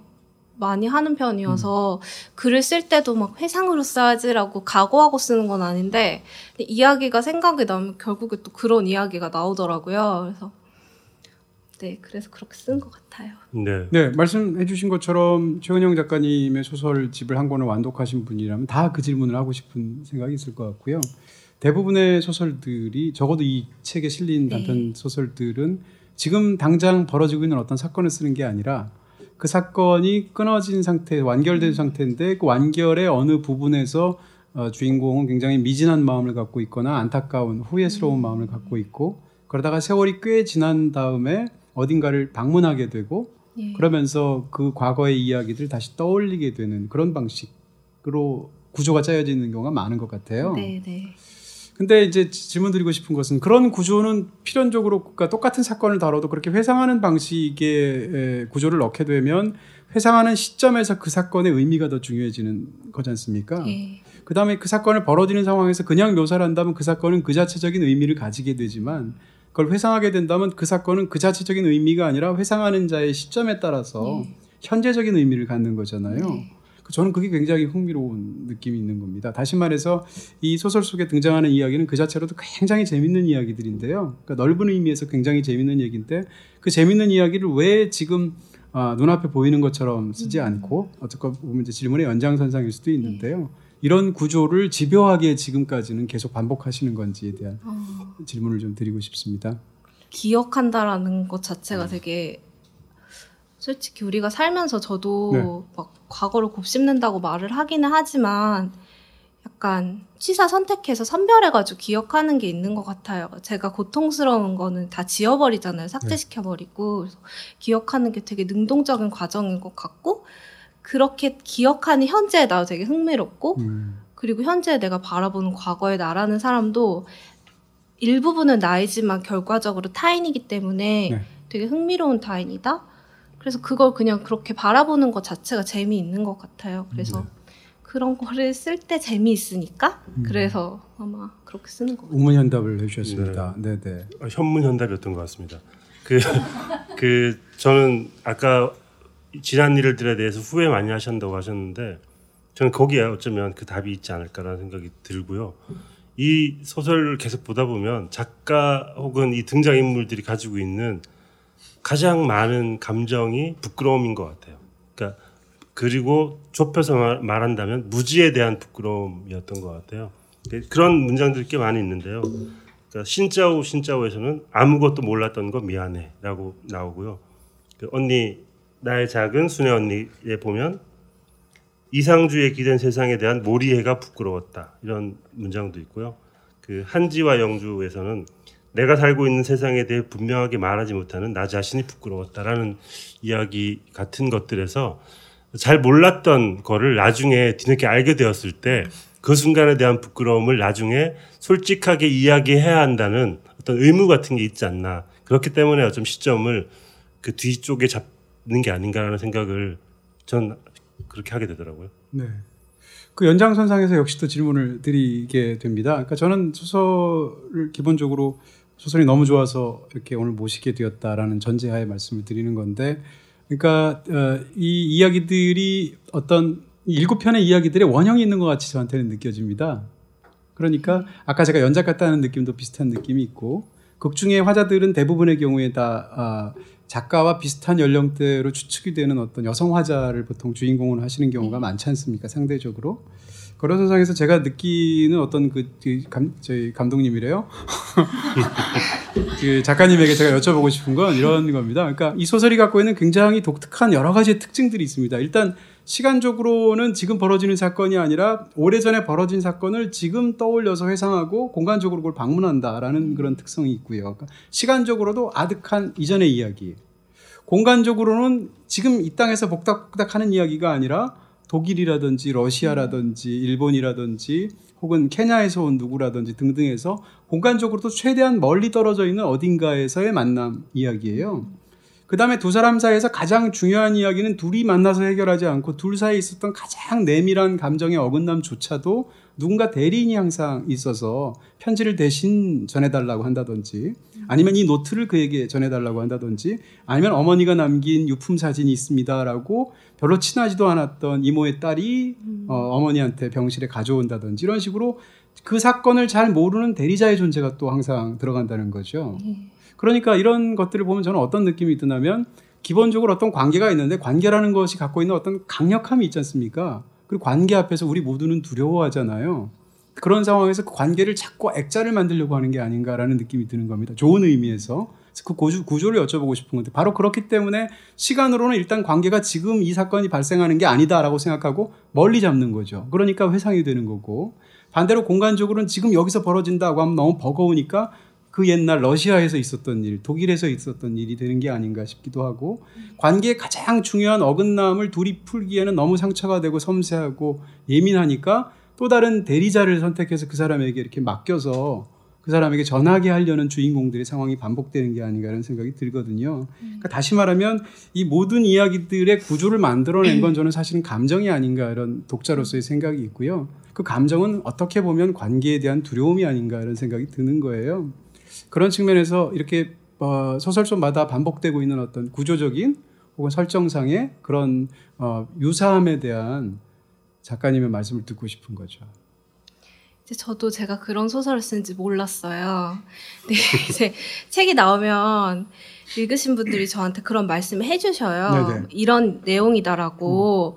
그럼 아 그렇구나라고 알게 돼요. 그래서 쓸 때는 구조를 짜놓고 쓰는 게 아니고 음, 그렇죠. 어떤 인물이나 장면 같은 것이 떠올라가지고 그냥 사진 같은 게 보이니까 써보고 그냥 글이 저를 끌고 가게 내버려 두면서 그런 식으로 쓰는데 다 쓰고 나면은 뭔가 그런 의미가 나오더라고요. 그래서 그 저도 신기하고 아마 제가 생각했을 때 소설이 저를 되게 많이 강한 힘으로 끌고 가는 소설 같은 경우에는 제 무의식이 되게 강할 때라는 생각이 들어요. 어떤 무의식이 저도 알지 못하는 것이.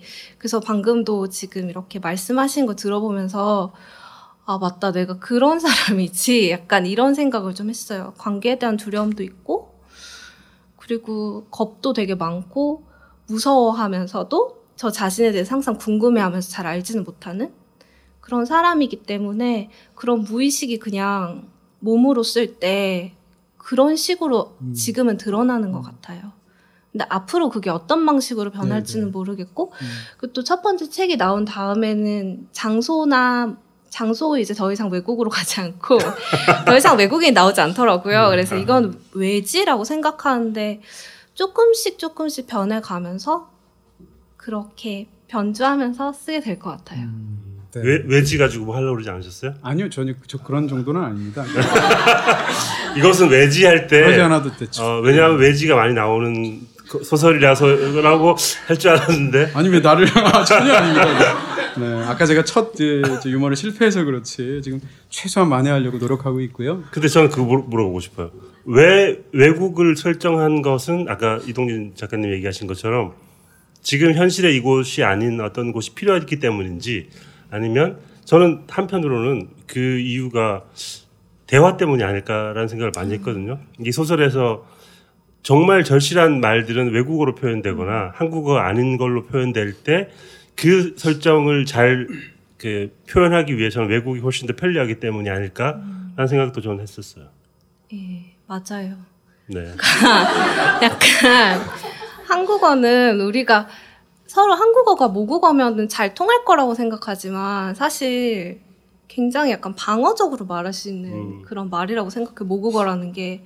왜냐면 우리는 잘하면서 상처받았던 것도 한국어로 상처를 받잖아요. 그래서 계속 방어적으로 말을 하거나 그 한국어로 소통을 할 때 좀 직접적인 거는 저는 별로 없다고 생각을 하고, 외국어 같은 경우에는 아무래도 부자연스러운 말이고 좀 능숙하지 못한 말이기 때문에 이야기를 할 때 조금 더 직접적일 수 있고, 그리고 그 대화를 하는 상대가 아 나한테 그렇게 많은 상처를 준 한국어 화자가 아니기 때문에 조금 더 오픈하고 말할 수 있는 그런 기회를 준다는 걸 저를 경험적으로 알 수가 있었어요. 음. 네. 그래서 아마 첫 번째 소설집 썼을 때는 그런 경험들 때문에 한국어로 말하지 않는 그런 상황들을 좀 썼던 것 같아요. 실제로 이제 외국 여행을 해보게 되면 우리가 영어가 능숙하지 않아도 외국에 누구를 만난단 말이죠. 그래서 만나서 여행하다가 이렇게 얘기하게 되면 서로가 서툰 언어를 말하고 있으니까 상대가 말할 때 한마디도 놓치지 않으려는 어떤 필사적인 이해의 방향 같은 게 있습니다. 그러다 보니까 상대방 대화에 그대로 집중하게 되고, 내가 또 뭘 말해도 상대방은 이 낯선 언어를 말하거나 약간 어색한 언어를 말하니까 역시 마찬가지로 듣는데, 그런 게 오히려 이해를 증대하는 부분이 있는 것 같다는 생각이 있고요. 네. 또 한 가지는 내가 이 사람 다시 안 만날 거다라는 생각도 음. 있는 것 같고요. 어, 그러니까 다시 말해서 나한테 너무 중요한 어떤 비밀이 있는데 음. 그 비밀을 내 친구한테 얘기하는 사람도 음. 있겠지만, 경우에 따라서는 갑자기 터키 여행하다가 버스운 전사한테 얘기할 수도 있거든요. 맞아요. 그런 측면에서 우리가 여행, 여행하면서 겪는 어떤 것들하고 관련이 있지 않겠나 이런 추측을 하게 되는데요. 저도 이동진 작가님하고 다시는 안 볼 사이다라고 생각을 하면 더 어떤 내밀한 말을 더 잘할 수 있겠네요. 아, 안 한 얘기도 아직 있어요. 근데 이제 저는 작가 지금 한 얘기는 이제 여행에 관한 이야기인데, 그 연장선상에서 역시 또 이제 궁금한 게 제가 너무 많습니다. 여쭤보고 싶은데요.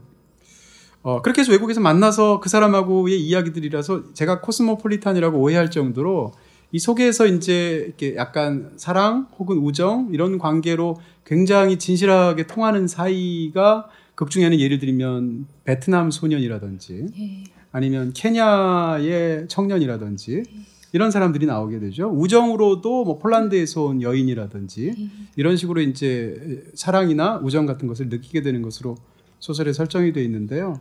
그리고 소통에서 작가님이 이상적으로 생각하는 관계가 있는 것 같아요. 그 이상적인 관계는 내가 진정한 나로 보여줘도 되는 관계, 그 관계라고 생각하는. 왜냐하면 소설에도 그런 음, 말이 맞아요. 있고요. 예. 근데 그런 관계를 하는데 저한테는 그 설정이 너무 흥미로운 부분이 있는 겁니다. 무슨 얘기인가 하면, 한국 사람이 미국이나 영국을 여행하다가 영어를 쓰는 현지인들하고 소통하면서 이런 관계로 설정된 부분 하나도 없어요. 그러니까 극중에서 만나는 외국인은 전부 다 제삼 세계 외국인이라고 말할 수 있고, 제삼 세계라는 얘기는 비영어권 사용자라고 말할 수 있고, 그 사람에게도 영어는 네이티브가 아니에요. 나도 네이티브가 아닙니다. 말하자면 어떻게 보면 영어를 사용하는 사용자 입장에서 보면 두 사람 다 공평한 그런 외국어를 쓰고 있다는 공통점이 있고, 그러니까 제 얘기는 한쪽이 영어인데 다른 사람이 한국어를 쓰는 사람으로서 영어로 맞춰주는 게 아니라 영어로 얘기하거나 심지어는 러시아어로 얘기를 하는데, 그때 그 이야기를 하는 두 당사자는 폴란드 사람과 한국 사람이라든지 이런 식으로 모든 설정이 다 짜여져 있단 말입니다. 예외가 없이. 그러니까 제가 궁금한 것은 어, 외국에서의 사람하고 우리가 이제 우연히 만났을 때 자기 속내를 툭 터놓을 수도 있다라는 것까지는 동의한다 할지라도, 그것이 문학적으로 왜 두 사람은 자국어를 말하지 않고 혹은 국제 공용어를 네이티브로 말하는 사람한테 말하지 않고 제삼의 언어로 두 사람은 대화를 해야 되는가라는 질문입니다. 그냥 저는 제 경험적으로 봤을 때 제가 영어를 하는 수준은 한 칠 세 정도예요. 칠, 팔 세 정도. 칠 세, 일곱 살짜리 미국 아들 영어 엄청 잘합니다. 아, 네. 아, 그, 그만큼 잘하신 거예요. 아, 그만큼 하시는 거죠. 어, 그럼 한 오 세 정도로 낮춰가지고. 아니, 아니. 칠 세, 그런 칠 세. 수준이에요. 네. 아이의 수준이에요. 그러니까 네. 고급한 어휘를 쓰지 않고 되게 단순한 형용사, 동사를 활용해서 말을 하기 때문에 네. 그리고 또 다른 영어가 모국어가 아닌 외국 친구랑 이야기할 때도 걔도 마찬가지인 그런 신세잖아요. 그래서 서로 얘기를 하다 보면 어떤 기분이 드냐면 되게 애로, 애가 된 것 같은 기분이 드는 거예요. 그래서 어른이 됐을 때 대화를 나누는 거랑 애들이 막 같이 놀이터 와가지고 와 오늘 너무 좋다 막 아이스크림 먹고 싶다 막 이러면서 막 애들끼리 떠드는 그런 느낌 있잖아요. 근데 네네. 그렇게 이야기를 할 때 내가 다시 애가 된 것 같고 되게 자유로워지는 것 같고 좀 가벼워지는 것 같고 그런 경험을 저는 했어요. 애처럼 음. 좀 그래서 조금 더 제가 가벼워지는 느낌? 음. 그런 게 좋아서 아마 아마 그런 설정을 했을 것 같아요. 상대가 네이티브면 제가 이렇게 침묵을 하게 돼요. 이렇게 얘기를 들어주게 되고 아 약간 이렇게 돼서 대화를 막 물론 하기는 하지만 조금 다른 약간 압박스러운 느낌이 든다면 그냥 네이티브가 아닌 외국인이랑 얘기할 땐 재미있어요. 음. 얘처럼. 인간이 언어를 발명하게 되는 거는 서로 소통하려는 의지 같은 것도 있었겠지만 내 안에 있는 어떤 마음, 감정 같은 것들을 표현하기 위한 거라고 본다면 그 언어를 발명하고 나서 그럼 우리가 마음을 더 잘 표현할 수 있게 되었느냐 하면 그건 잘 모르겠어요. 그래서 언어에 더 익숙해지면서 오히려 무뎌지면서 마음의 어떤 단위들이 고착화되는 느낌 같은 게 있거든요. 사랑해라는 단어가 이렇게 뭐 약간 사, 전혀 사랑하게 들리지 않는 음. 거라든지 그 단어 때문에 마음이 고착되는 게 있는데 외국어라는 걸 하게 될 때 우리가 새롭게 그 문장들을 재배치하게 되고 네. 오히려 절실하게 더 마음을 표현하려고 하기 때문에 그런 아이 같은 진실함 음. 같은 게 나, 나오지 않나 그런 생각이 드네요. 그러니까 독자로서 이제 자꾸 이제 궁금하잖아요. 좋은 소설을 읽고 나면 아 작가는 어떻게 생각하는 걸까 혹은 내가 너무 오버하는 게 아닐까 이런 생각들을 하게 되는데 그런 연장선상에서 순수한 호기심으로 자꾸 여쭤보게 되는데요. 그러니까 이런 그, 그 연장선상에서 이런 질문을 또 드릴 수 있을 것 같습니다. 그러니까 이 소설에서는 사실은 장기적인 어떤 파트너십을 갖고 사귄 사람들 예를 들면 아주 오래 사귄 남친이라거나 아니면 부부라거나 이런 관계의 남녀 사이는 굉장히 냉랭하게 묘사가 돼요. 거의 예외가 없습니다. 사이가 좋은 부부가 없고요. 부부가 있긴 한데 그 부부의 관, 부부의 사이를 보는 딸이 그 관계를 굉장히 비판하는 얘기가 있죠. 근데 어쨌건, 어, 예를 들어서 이제 그 제가 한지와 영주 그 소설을 참 좋아하는데요. 쇼코의 미소도 참 좋아하지만 그 소설은 전, 진짜 아름다운 소설이라고 저는 생각합니다. 근데 한지와 영주 같은 관계도 보면 영주는, 어, 여기 프랑스의 수도원에 오기 전에 한국에 있을 때 사귀던 남자가 있어요. 네. 남자가 별로 이렇게 또 이렇게 막 폭력적이거나 아주 이상한 행동을 하는 사람이 아니고 다만 지나치게 자기 비하적인 남자인 거죠. 근데 그 남자랑 사귈 때 헤어지는 모습이 굉장히 냉랭하게 소설에서 묘사가 되거든요.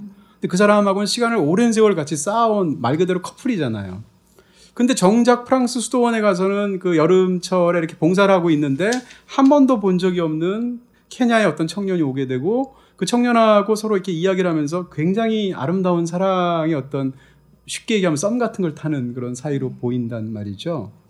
그리고 그거 외에도 이 소설에서 등장하는 뭐 초반에 그 베트남 그 또 다른 가족하고 왕래를 하게 되는 산차오 산차오인가요? 신짜오 신짜오 신짜오인가요?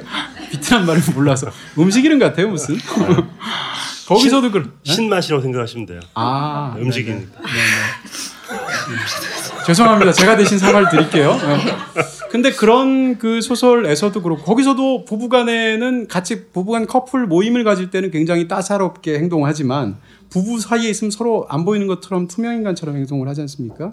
그러니까 제가 드리고 싶은 질문은 그렇게 지나가다가 잠깐 만나는 케냐 사람 혹은 우연히 근처에 살게 된 베트남 소년 이런 사람들에 대해서는 어떻게 보면 어, 너무나 마음을 열고 가장 이상적인 관계로 어떻게 보면 지나칠 정도로 이상화되어 있는 관계로 그려지고 있습니다. 근데 정작 본인이 굉장히 오랜 선택을 했고 오랜 시간을 같이 보냈던 그 관계에 대해서는 굉장히 냉랭하게 묘사를 하고 있거든요.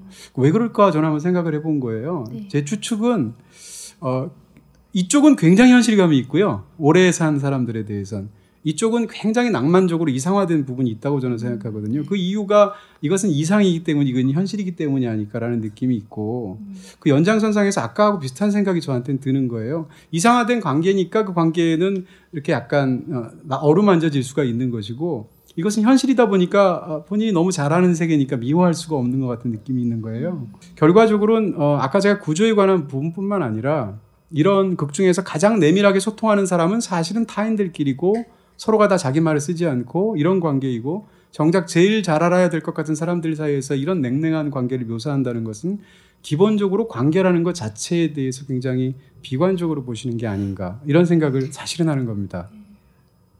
그 관계가 좋은 관계가 오래 가기는 약간 어렵다고 저는 생각을 해요. 그러니까 비관적으로 생각하는 걸 수도 있는데 현실적인 걸 수도 있고 좀 그게 저한테는 좀 어려웠어요. 어려웠고 제가 생각해봤을 때 그 이유는 음, A라는 사람이 있고 B라는 사람이 있어서 서로를 처음에 알아차리고 서로를 좋아했을 때는 당연히 그 사람 자체가 보이고 하겠지만 관계가 계속되고 진행되다 보면 네. A라는 사람이 가지고 있는 그 사회적인 관계들이 또 있고 B라는 사람이 가지고 있는 사회적 관계가 있고 이게 더 이상 두 사람만의 관계가 아니게 되는 네. 그런 시점에서부터 그게 약간 부서지는 부서지고 좀 갈등이 생기는 부분이 많다고 저는 생각을 해요. 그래서 그런 사회적인 맥락이라는 게 같은 망 안에 있으면 결과적으로 서로 상처 주고 싶지 않아도 서로 때문이 아니라 그 사람이 가지고 있는 그런 세계 때문에 서로 상처를 주게 되고 그게 현실적인 관계라고 저는 생각을 해요. 물론 노력을 해서 잘 살아가시는 분들도 많지만 그게 좀 약간 전 슬프다고 항상 음, 생각하거든요. 네네. 왜냐하면 서로는 사랑하지만 결과적으로 그 사람이 가지고 있는 그런 사회적 맥락 때문에 서로 상처 주게 되는 그런 거를 생각하다 보니까 그렇게 쓰게 된 것 같아요. 관계에 노력이 필요하다는 것 때문에 어쩌면 그런 식으로 관계를 그리는 게 아닌가라는 생각이 들고 한편으로는 좀 당연, 당연하고 너무 자연스럽다고 생각이 드는 게 관계가 익숙해지면 거기에 새로움을 느끼기 쉽지 않잖아요. 예. 근데 그 이야기는 소설로 썼을 때 별로 매력적이지 않기 때문에 음. 두 사람이 설레고 새로운 관계를 구축해 나가면서 어색해하고 이야기를 주고받는 그게 소설로 쓰기에 훨씬 더 매력적인 순간이기 때문에 그 순간들을 더 많이 포착하는 게 아닌가 싶기도 합니다. 네. 자, 전체적인 이야기는 일단 벌써 한 시간 십 분이 훅 가서 어, 이 정도로 이야기를 하고 소설 이야기를 전혀 어쨌건 내부로 들어가서 얘기를 못했으니까 쇼코의 미소는 표제작이기도 하고요. 또 소설에서 가장 첫 번째 작품이기도 네. 하고 이거 첫 번째 넣자고 한 거는 네. 편집자의 선택인가 네. 아니면 저희 자, 편집자 선생님 지금 오셨는지 모르겠는데 네. 네, 선생님이 그렇게 하자고 하셨어요. 음. 네, 정말 좋은 선택이라는 생각과 함께 음. 처음에 너무 강한 걸 음. 내보는 게 아닌가 싶기도 물론 다 좋지만 쇼코의 미소를 딱 보고 나면 뭔가 어, 이 책 좀 쉬었다 읽어야 되겠다 그런 생각이 들 정도로 강력한 소설이라는 생각이 듭니다. 그렇습니다. 어, 간단히만 단편이니까 요약을 해드리면 지방에 이제 K군이라고만 묘사가 극중에서 되고 있는 무대가 있는데 시골이겠죠. 그 시골 마을에 일종의 자매계련이 되어 있는 일본의 어떤 여학생이 고등학생이 잠시 이 집에 머물기 위해서 오게 됩니다. 그 일본 여학생 이름이 바로 이제 쇼코죠. 그 쇼코와 소유 사이에 대략 십몇 년간에 걸친 우정과 서로에 대한 뭐 환멸과 애증의 관계에 관한 그런 단편소설이라고 말씀을 드릴 수 있을 것 같고요. 그렇게 해서 오게 됐는데 어린 나이에 그 소녀를 보게 되고 이제 두 사람 사이에서는 영어로 하게 되는데 그 소녀가 어떤 면이 지나치게 어른스럽게 느껴지기도 하고 자기에 비해서 굉장히 성숙한 것처럼 느껴져서 사실은 다양한 감정을 느끼는 거죠. 좀 약간 뭐라고 그럴까요? 이렇게 좀 질투 비슷한 감정도 느끼고 동경도 느끼게 되는데 근데 할머니, 할아버지는 어, 일제시대를 거쳤기 때문에 일본어를 굉장히 잘합니다. 그래서 본인은 일본어를 못하는데 소유는 소유의 할아버지와 또 쇼코 사이에서 두 사람이 일본어로 대화하면서 굉장히 친밀한 관계가 성숙하게 되는 거죠. 그러다가 쇼코는 본국으로 돌아갑니다. 돌아가고 나니까 그 다음부터는 자주 만날 수는 없으니까 편지로 왕래하기 시작하면서 양쪽의 이야기가 펼쳐지게 되는데 그 다음에 한 번은 쇼코를 소유가 방문해서 대학교 때 만나는 일이 있고요. 그 다음에는 영화 소설의 뒷부분에 가게 되면 반대로 쇼코가 소유를 방문해서 어떤 일이 벌어지게 되는데 이 양자 사이 얘기에서는 쇼코의 할아버지 이야기와 소유의 할아버지 이야기가 굉장히 중요하게 들어가 있습니다. 그러면서 이제 다층적인 어떤 부분으로 양쪽이 대조가 되기도 하고 발전하기도 하는데 이렇게 얘기하면 굉장히 따뜻하고 무슨 안녕 나의 소울메이트 이런 그 영화 같은 이야기라고 생각할 텐데 전혀 그렇지 않고 뒷부분에 가면 막 서늘하게 느껴지면서 이야기가 아주 다층적으로 펼쳐지는 그런 멋진 소설이었습니다. 네, 염소 이야기보다 재밌죠. 저, 저 제 얘기 들으면 뭔가 아 되게 긴 장대한 어떤 이야기를 들은 것 같고 음. 실제로도 그렇긴 한데 저는 그 여기에서 하나 꼭 물어보고 싶었던 게 영화 얘기가 거의 안 나오는데 소유가 영화 공부를 하는 그 음. 시나리오 작가를 지망하는 사람이고 영화에 대한 이야기도 꽤 많이 나와요. 그래서 이게 이 이후에는 다른 작품에는 영화 얘기가 거의 안 나오잖아요. 그렇죠. 이게 데뷔작이니까 등단하기 전에는 영화를 꽤 많이 보시거나 혹시 시나리오도 써보지 않았을까라는 추측을 해보게 되더라고요. 영화 보는 거를 좋아하고 네.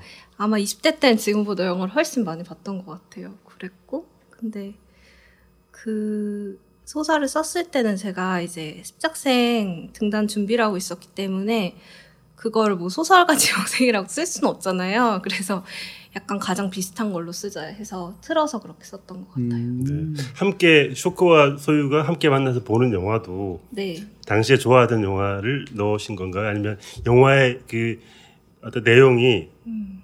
여기 소설의 내용과 어떤 부분에 내밀한 혹은 비밀스러운 상관관계가 있는 건가요? 이제 거기 나오는 비디오 보잖아요. 네. 그거는 저 고등학교 때 제 친구가 되게 성숙하게 생겼어요. 그래서 걔가 가면 그 꽁꽁 친구 아니죠? 아니요. 고등학교 때 친구가 이제 그런 이제 십팔 세 이상 관람가를 다 빌리는 거예요. 그럼 걔네 집에 가서 그걸 막 세 편씩 봐요. 다. 굳이 그게 뭐 야해서 보고 싶은 건 아닌데 그냥 재미가 없잖아요. 막 십오 세 이런 거는. 그래서 그래가지고 걔가 꼭 그걸 빌려서 그 봤던 당시에 음. 봤던 걸 그냥 썼던 것 같아요. 네. 네. 네. 그리고 저는 그 소설을 보고 있으면 셰익스피어 인 러브도 있고 뭐 네. 여러 가지 영화 얘기 나오는데 그러니까 습작할 때의 기분, 그러니까 글 쓸 때의 처참한 마음 같은 게 소설에 여러 여러 번 나오는데 어쨌든 쇼코의 미소에 제일 절시작이 드러나 있는 것 같고요. 음. 그리고 이 스포일러 얘기하면 안 되는 거죠, 뒷얘기는? 네네. 네, 일부에서는 안 됩니다. 그 소유가 계속 시나리오를 준비를 하다가 어느 순간 어떤 결정을 내리게 되는데 음. 그게 어쩌면 어, 최은영 작가님 그 당시의 마음의 풍경 같은 게 아니었을까라는 음. 추측도 해보게 되더라고요.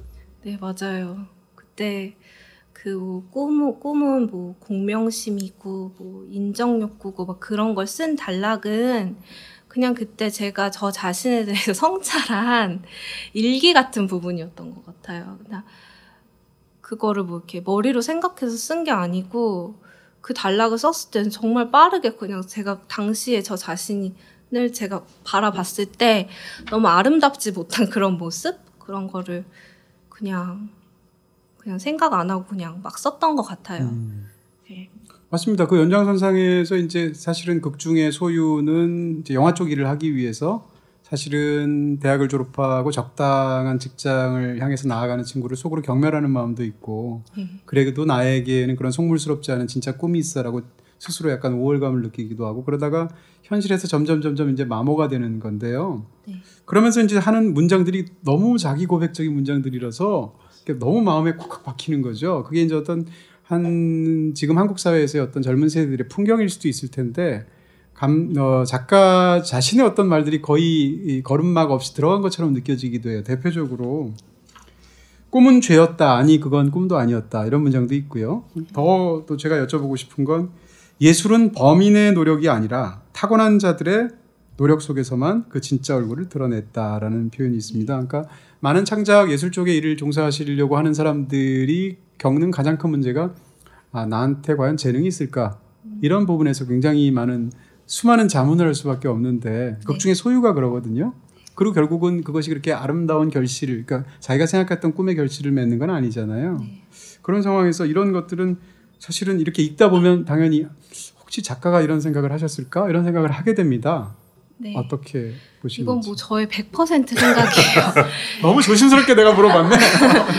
그때는 너무 근데 지금으로서는 좀 신기하기도 해요. 제가 뭔가를 그렇게 되게 간절하게 원했던 게 제가 살면서 그렇게 없었어요. 솔직히 뭔가 너무 막 눈물을 흘릴 정도로 뭔가를 강하게 원했던 적이 별로 없었는데 그때는 그게 너무 안 되니까 되게 계속 그 생각 굉장히 많이 들더라고요. 그리고 울기도 하고 그래서 그걸 썼을 때는 정말 진심으로 백 퍼센트 제 마음을 썼던 것 같아요. 그 당시에는 그러면 진짜 아, 나한테 재능이 없구나 이런 생각도 하셨어요?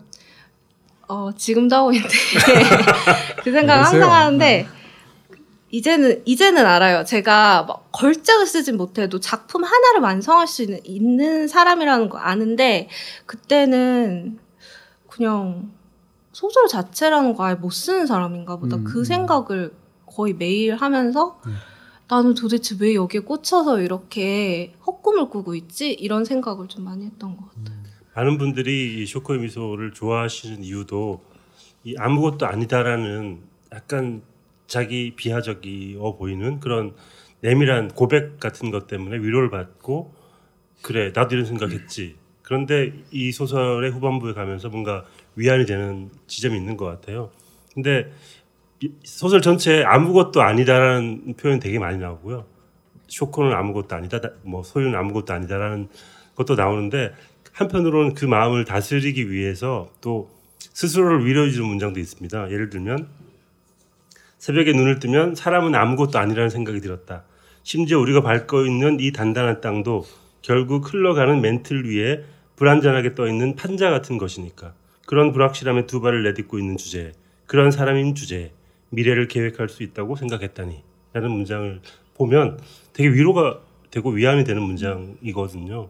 그러니까 갑자기 내가 아무것도 아니라는 생각에서 갑자기 한 발 떨어져서 그 지구라는 게 땅이라는 게 불안정한 걸 느끼는 순간 그래 어쩔 수 없는 거지라는 생각을 하게 되는 것 같고 그런 면에서 되게 흥미롭게 위로의 그 문장들이 많은 것 같아요. 네, 지금 말씀하신 연장선상에서 제가 이제 감동을 받은 부분도 그 연장선상에서 있는 건데요. 그러니까 먼 곳에서 온 노래라고 이제 저희가 또 이 부에서 아마 이야기를 드리게 될 단편 소설일 텐데 이 소설들을 읽다 보면 인물들은 기본적으로 자기 비하를 하는 인물들이 굉장히 많고 인물들이 자기 비하를 하는 결정적인 이유는 세상이 너는 아무것도 아니다라고 생각하도록 만들도록 억압하기 때문인 것처럼 느껴지고 그런 상황 속에서 진실한 관계는 사실은 너는 특별한 사람이야 라고 말해주는 관계라는 거죠.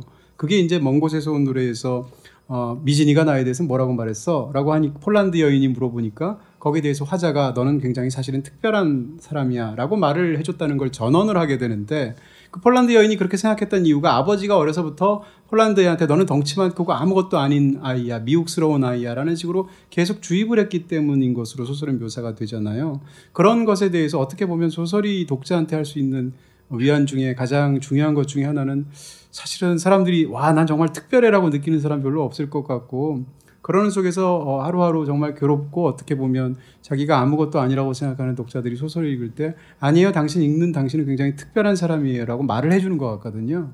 그래서 굉장히 큰 감동을 받는 부분이 있지 않을까 싶어지는 거죠.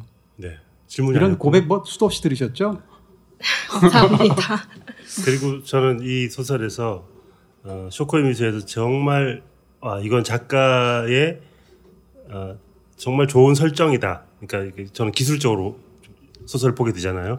그런 부분이 뭐냐 하면 쇼코가 일본 사람이고 일본말을 할 수 있고 할아버지가 일본어를 할 수 있다는 설정이 굉장히 중요한 저는 설정이었다고 생각이 들고 이것 때문에 쇼코가 편지를 두 개를 보내잖아요. 하나는 소유한테 자신의 뭐 그 어떤 부분을 보내고 할아버지한테 일본어로 또 어떤 부분을 보내는데 인간이 가지고 있는 두 가지 층위를 한꺼번에 보여줄 수 있다는 장점도 있고 그리고 또 후반부에 갔을 때는 할아버지의 문제로 왔을 때 할아버지 역시 한국말로 하지 못하고 일본어로만 할 수 있었던 어떤 이야기들 타인이고 멀리 있는 사람에게만 전할 수 있었던 속마음을 일본어로 쓴다는 것 자체가 굉장히 중요한 이야기이기 때문에 이 일본어와 한국어의 이 두 개의 편지 그리고 이 언어에 대한 이야기는 굉장히 중요한 설정이었고 음. 어, 예, 그것 때문에 이 소설이 가지고 있는 놀라운 감동도 생기지 않나 그런 생각이 들었습니다. 네, 그 연장 그건 이제 저도 좀 더 말씀드리고 싶은데 그, 그 얘기를 하려면 또 그렇죠. 뒤에 결정적인 얘기를 해야 돼서 네. 역시 그 부분도 이 부에서 저희가 함께 이야기를 나눈 그렇게 방식을 취하도록 하겠습니다. 오랜만에 이 부에서는 저게 있겠군요. 정문직답 있습니다. 네, 오, 오랜만에 해와가지고 예고를 잘 사실... 모르시 잘 모르시겠지만. 네. 더 당황하시면 어떡하지? 좀 풀어, 간신히 조금 풀어주셨는데 저희가 잘못해가지고. 하지만 정문직답은 재미있으니까. 네. 네. 사실 저희가 그동안 많은 게스트를 모시진 않았지만 그동안 했던 정문직답 중에서 거의 세 줄마다 하나씩 정문직답이 나오는 거예요. 그쵸. 정문직답만으로 다 오백 개 뽑을 수 있을 정도로 그래서 정문직답의 보고를 다음 주에 저희가 보여드리겠다라고 네. 한번 초대형 떡밥을 날려봅니다. 그리고 또 제가 하나 어, 특종 같은 게 있는데요. 글 쓰신 분들 꼭 어, 다음 이 부를 들으셔야 되는 게 어. 신짜오 신짜오라는 소설이 산짜오 산짜오 아니에요? 아니, 네. 신, 신맛 짠맛 이렇게 기억하세요? 아, 신, 신짜오 신짜오 네. 신짜오 신짜오라는 소설이 어, 소설 제가 같이 김현수 씨랑 하고 있는 소설리스트 행사에서 처음으로 공개됐던 소설이에요. 아 그래요? 그 소설을 음. 낭독을 하셨거든요. 음. 그 낭독 파일을 제가 가지고 있습니다. 오. 제가 기술 쪽으로 알기 하기 때문에 네, 탁월하시죠. 제가 녹음을 했거든요. 네. 들려주십니까? 어제 들었는데 앞부분이 바뀌었더라고요. 아 그래요? 그 오. 그때 발표했던 앞부분이 없어지고 새로운 시, 그 방향으로 온 거 바뀌었는데 음. 작가가 어떤 식으로 초고를 고치는지를 음. 확인할 수 있는 좋은 기회이기 때문에 네. 이 부에서 제가 공개하도록 하겠습니다. 네, 빨간 책방이 흔히 이제 일부를 듣고 나서 아 이 부는 책 다 읽은 다음에 들어야지 해서 안 들으시는 분들이 소수 계셔서 항상 일부가 이 부보다 조금 더 다운로드를 많이 받으시는데 사상 최초로 네. 이 부가 더 많이 다운로드를 받는 그런 상황이 되지 않을까라고 또 용꿈을 한번 꾸어봅니다. 네. 자, 이렇게 해서 쇼코의 미소에 대해서 최은영 작가님의 단편집의 일반적인 이야기들을 앞부분에서 해봤고요. 개별적인 작품에 대해서는 이 부에서 저희가 스포일러를 포함해서 본격적으로 이야기를 해보도록 하겠습니다. 최은영 작가님, 너 말씀 너무 감사드리고요. 초반에 너무 당황시켜드려서 죄송하고요. 감사합니다. 감사합니다. 네. 감사합니다.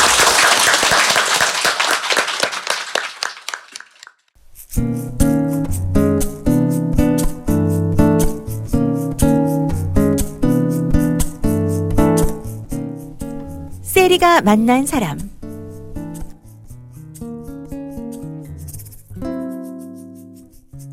심쿵아재 불출시의 박하맛 일상탐구. 아는 게 재주라서 미안합니다. 오늘 함께할 책인데요.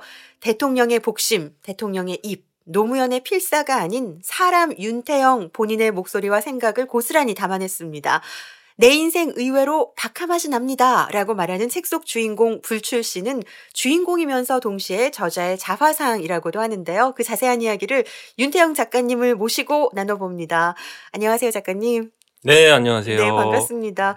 참여정부 시대 때 청와대 대변인으로 노무현 대통령의 말과 글을 옮기는 사람, 책에는 뭐 스스로를 고스트라이터, 때로는 기록자라고 표현하셨는데요.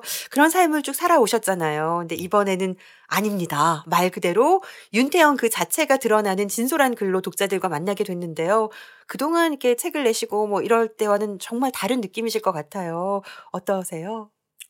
한편으로는 아무래도 그, 그동안 노 대통령님 관련 책을 낼 때는 요즘 부담이 아무래도 정치적인 책을 내다 보니까 부담이 좀 있었죠. 그러니까 네. 뭐 제가 잘 표현한 건지 혹시 또 뭐, 뭐 이런 뭐 논란이 생기는 건 아닌지 또는 뭐 어, 이거 안 팔리면 어떡하지? 그러니까 내가 제대로 잘 못 쓴 거 아닌가 이런 부담들이 항상 있었는데 이번에는 그런 부담에서는 벗어났는데 네. 그래서 마음이 편할 줄 알았는데 뜻밖에도 또 아, 이 책 안 팔리면 나 작가로서 앞으로 못하는 거 아닌가? 이런 마음의 부담이 스멀스멀 네. 올라오고 있습니다. 네, 나 자신을 이렇게 드러낸다는 것도 약간 부담이실 것 같아요.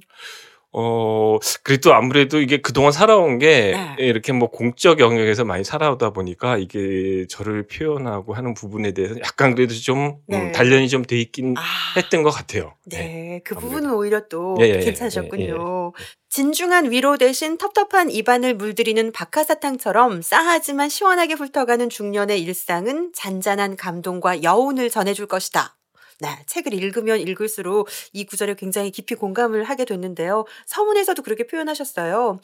위대한 세상도 결국은 하찮은 존재의 하찮은 생각들로 이루어진 것이라고 스스로를 설득하면서 책을 내게 되었다라고 하셨는데 아, 아주 오랜 시간 동안의 글을 모아서 책으로 내신 거잖아요. 네. 칠 년 전이라고 여기 쓰셨는데 이 책이 시작되는 첫 글을 쓰게 된 그 칠 년 전의 계기는 무엇이었을까요?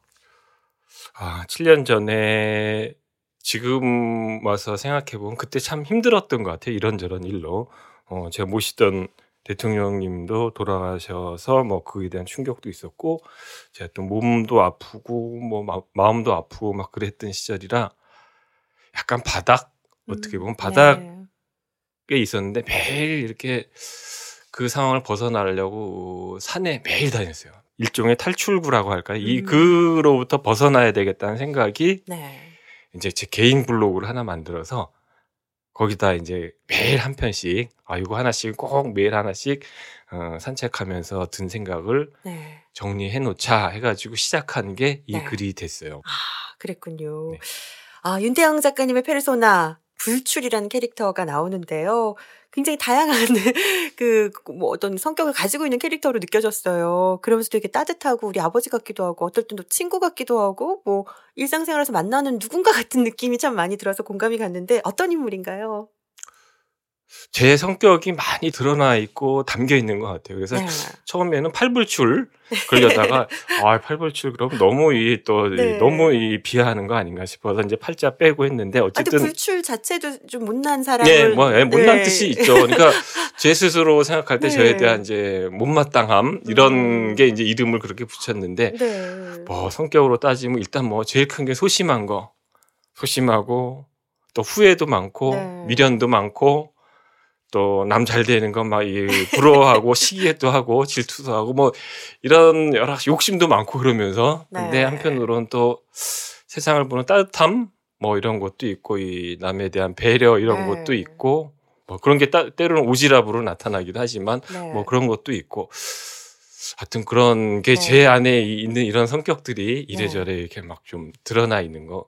같아요. 네, 네. 불출이라는 캐릭터 속에. 그러니까 내 모습도 약간 있는 것 같기도 하고 내 주변에서 봤던 누군가의 모습, 뭐 네. 우리 아버지의 모습이나 아니면 친구의 모습 중에서도 분명히 그런 캐릭터들이 있어요. 그래서 굉장히 복합적인 네. 그런 인물처럼 느껴졌거든요. 네.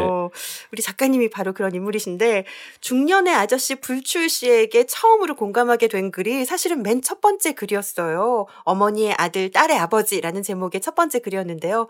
아니 이게 웬일인가요? 제가 뭐 장성한 딸이 있는 것도 아닌데 너무너무 이해가 되는 거예요. 제 부모님이 막 떠올라서 살짝 이렇게 먹먹해지기도 했는데 이 첫 번째 글의 내용과 배경을 좀 소개를 해 주시면 어떨까요? 우리 딸이 이제 지금은 졸업해서 직장 다니고 있는데 처음에 대학 들어갈 때는 지방에 갔어요. 지방에 있는 학교를 이제 사 년 다녔는데 가서 혼자 살게 된 거죠. 네. 근데 이제 어, 처음 내려가 살게 될 때 이제 뭐 기숙사를 들어가라고 했는데 안 들어가고 이제 원룸에 살기 시작했는데 아, 그 나이 또래가 또 그렇게 막 어, 고집이 세더라고요. 그래서 근데 매일 하다 보니까 매일 걱정하는 게 이제 제 일상이 된 거죠. 근데 어, 저한테 뭐 어머니가 계신데 어머니는 어머님이 일찍 돌아가셔서 저기 이제 혼자 사시거든요. 네. 어, 어머니는 저기서 혼자 사시는데 가만 저를 돌아보니까 어머니 걱정은 제가 별로 안 해요. 평소에도 매일 한 번씩 전화를 드리긴 드리는데 네. 어머니 걱정은 평소 안 하고 매일 딸 걱정을 하고 있는 저 자신을 발견하고 아 이게 나, 나도 참 이중적이다라는 생각이 들어서 네.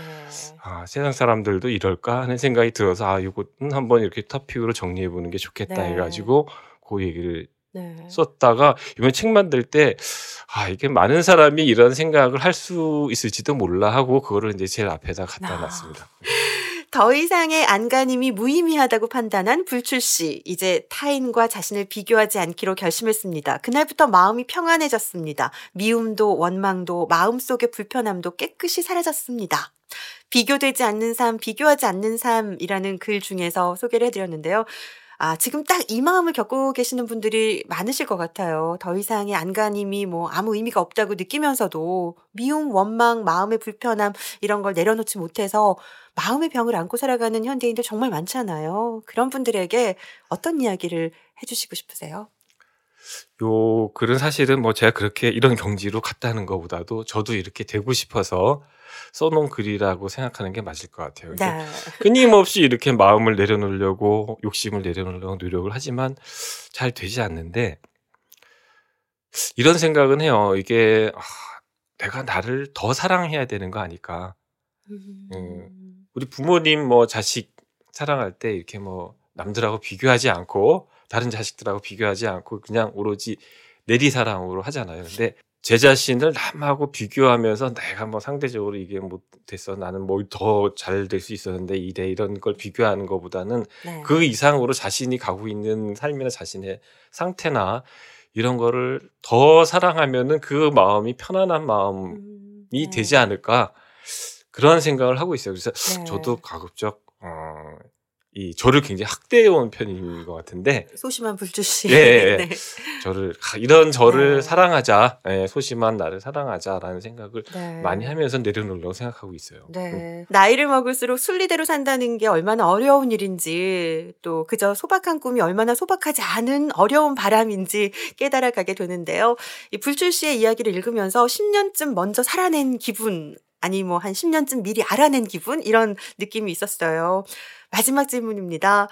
불출 씨의 이야기가 독자들에게 어떻게 다가가기를 바라시는지 궁금하고요. 또 앞으로도 불출 씨를 통해서 윤태영 작가님의 이야기를 계속해서 만날 수 있는지 그 부분도 궁금하고 더불어 건강은 괜찮으신가요? 네. 네. 어, 건강은 많이 좋아졌어요. 많이 좋아지고 예, 운동도 열심히 하고 하면서 많이 좋아졌고요. 제가 이 책을 통해서 뭐 사람들한테 얘기하고 싶은 거 특별 뭐 여기 특별한 교훈이나 뭐 특별한 와, 위대한 철학이나 이런 거 아니고요. 그런 거 느꼈으면 좋겠어요. 그냥 아, 다들 이렇게 살아가고 있구나.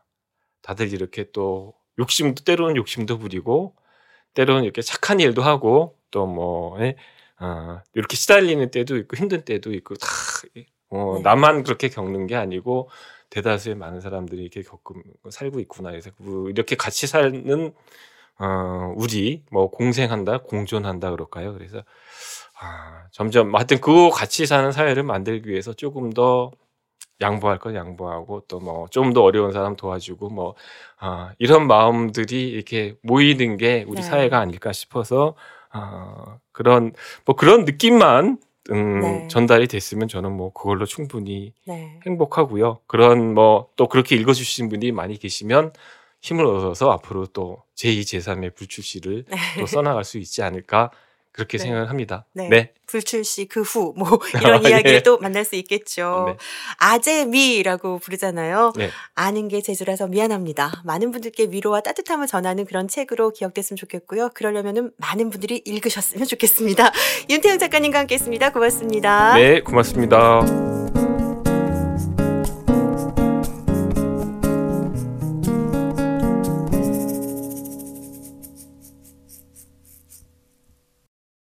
네, 이동진의 빨간 책방 이백오십 일에 어느덧 마칠 시간이 다 된 것 같습니다. 자, 오늘도 현장에서 보내주신 평소보다 사연이 더 많은 것 같네요. 네, 읽어드리도록 하겠습니다. 네, 우시영님의 사연부터 먼저 읽어드리도록 하겠습니다. 일부를 보면서 창작자와 평론가의 입장과 역할 이런 것들을 생각하게 되어서 보는 내내 너무 흥미로웠습니다. 저에게 설명이 되고 이해가 되는 부분들은 같은 독자이신 동진 디제이님의 질문이고 오히려 다 쓰고 나니 이런 것 같다라고 추론하는 듯한 모습의 최은영 작가님의 대답이 뭔가 아이러니하고 또 흥미롭고도 재미있게 다가왔습니다. 김중혁 작가님의 말씀대로 현문현답의 향연이 참 즐거웠네요 라고 하셨습니다. 네, 근데 혹시 오해하실까 봐 당부의 말씀을 부탁드리면 원래 어, 사실 저는 이제 문학평론가가 전혀 아니죠. 그럼에도 불구하고 이런 방송을 진행하는 독자이기도 하면서 진행자로서 당연히 분석의 어떤 얘기들을 할 수밖에 없습니다. 제가 작가님 소설 너무 좋았어요라는 얘기만 계속 반복할 수는 없는 거고요. 그래서 작가가 사용하는 언어와 진행자, 평론가가 사용하는 언어는 차이가 있을 수밖에 없다. 그 둘 중에 어느 하나가 옳고 나머지 하나가 그런 것은 아니라는 거고요. 오히려 그 두 가지가 어울리는 어떤 부분들을 여러분이 오늘 좀 읽어주셨으면 하는 바람이 있습니다. 승기맘이라고 적으신 분인데요. 안녕하세요. 팟빵으로 열심히 듣고 있는 청취자입니다. 지난번에 녹음을 보지 못하고 카페에만 방문을 했다가 아쉬움을 리뷰로 남기고서 다음에는 꼭 방문하고 싶다고 했었는데요. 드디어 오늘 이렇게 현장에 오게 됐네요. 차가운 겨울이지만 신청하고 또 오늘까지 삼 일 동안 너무나 기다리느라 좋았습니다 하셨습니다. 원래 또 뭐 여행의 가장 즐거움은 떠나기 직전에 그 마음 아니겠습니까? 와보시니 어떤가요? 소한, 대한, 입춘도 아직 멀었는데 나무들은 어쩌자고 여린 것들을 밀어내는지라는 오프닝을 마음으로 느끼면서 듣습니다. 아직 봄이 멀기에 있으니 이리도 따뜻한 오프닝으로 오늘 들려주시네요. 감기 예방에 좋은 차 한 잔처럼 빨간 책방이 제게 마음으로는 마음으로 마시는 생강차입니다 라고 하셨습니다. 예, 제, 그러니까 어려서 못 먹다가 나이 들면 먹는 음식 그런 거 한 뭐 한 이백 가지쯤 있지 않나요? 저한테 그 중에 하나가 생강차입니다. 생강차 어려서 진짜 너무 먹기 싫었고 저걸 도대체 왜 먹는가 약 같다라는 생각을 했는데 어느 나이가 되니까 생강차가 진짜 맛있더라고요. 빨간 책방도 그런 거 아닌가? 처음 들으면 아니 진행자가 왜 저런 개그를 해? 이런 생각이 드는데 나중에는 어, 그 개그 너무 듣고 싶어 뭐 이런 식의 오늘 일곱 개밖에 안 하셨어 뭐 이런 거. 미소천사님께서 세 번째 공방 참여인데요. 너무나 좋은 느낌을 간직하고 있었던 쇼코의 미소. 최은영 작가님까지 만나뵙게 되는 거룩한 행운을 받았습니다. 생애 첫 작가의 사인을 받으려고요. 오늘 책도 가져왔어요 하셨습니다. 그러면서 그러시면서 이북으로 안 산 게 얼마나 다행인지라고 적으셨는데 이북으로 타시면 뭐 그 노트북이나 이런 데 받으시면 되죠. 그렇죠? 경기도 수원의 모 대학에서 학보사 기자를 하고 있는 대학교 새내기입니다. 동진 작가님께서 기억하실지 모르겠지만 수습 기자가 되고 첫 인터뷰 전날에 너무 떨려서 작가님의 라디오에 제가 문자를 보냈었는데요. 능숙한 척 하지 않고 준비를 많이 하면 괜찮을 것이다 라고 상상도 못했던 답변을 해주셔서 정말 감사했던 기억이 납니다 하시면서 쇼코의 미소 이야기까지 적어주셨네요. 네, 기억납니다. 음. 저는 이동진 평론가님과 김중혁 작가님의 오랜 팬인 대학생입니다. 오늘 올해의 마지막 공개방송에 참석할 수 있어서 참 좋고요. 저도 대학생 친구들과 가장 보통의 독서라는 도서 팟캐스트를 진행하고 있는데요. 오늘 공개방송을 기다리면서 빨간 책방에서 마지막 녹음 편집을 했습니다. 오, 그래요?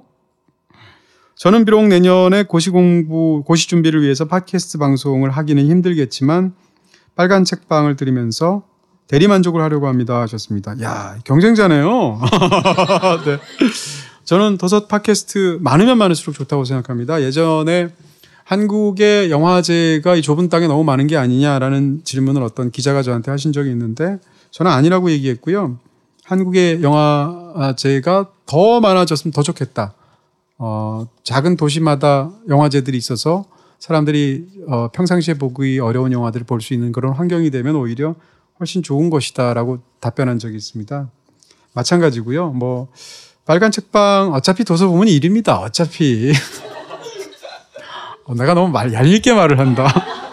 아, 농담이고요. 많으면 많을수록 좋다고 생각합니다. 무슨 중곡동 가구거리 이런 데 가보세요. 거기에 썰렁하게 하나 있으면 아무도 안 가지 않습니까? 근데 거기에 수십 개, 수백 개의 가구점들이 모여 있으니까 사람들이 다 가구만 살려면 글로 가는 건데요. 더 많아졌으면 좋겠습니다. 세상에서 제일 재밌는 얘기는 책 읽고 나누는 얘기가 아닌가 싶습니다. 저는 포항에서 왔고요. 체육 교육학과 지원하는 아들의 실기 준비를 뒷바라지하고 있습니다. 빨간 책방 덕분에 제가 나온 대학도 둘러봤어요. 우리 독서 모임 회원들에게도 많이 많이 전달하고 알릴게요 하셨습니다. 요즘 또 뭐 입시철이라서 또 요즘은 뭐 수시 정시에서 열 군데가 넘는 학교에 지망을 하게 되지 않습니까? 그 일정도 진짜 힘드시겠다라는 생각이 드는데 어, 네, 그 과정에서 부디 마음 다치시는 일 없이 좋은 성과가 있기를 바랍니다. 유재님이신데요. 저는 내년에 국어 공문학과에 진학하는 열아홉 살 학생입니다. 책을 좋아하는 저이지만요. 지난 삼 년간 책을 읽을 때마다 마음 한 켠을 가득 채우는 죄책감 때문에 힘들었던 것 같습니다. 어떻게 보면 고통이라고 할 수도 있는 전쟁 같은 고등학교 생활을 버틸 수 있게 해주었던 것은 이동진 평론가님의 깊은 목소리를 통해서 마음으로 만날 수 있었던 수많은 책들이었거든요. 시간이 날 때마다 팟캐스트를 챙겨드리면서 제 평생을 문학 공부에 바치겠다는 다짐도 더욱 굳건히 할 수 있었어요 라고 하셨습니다.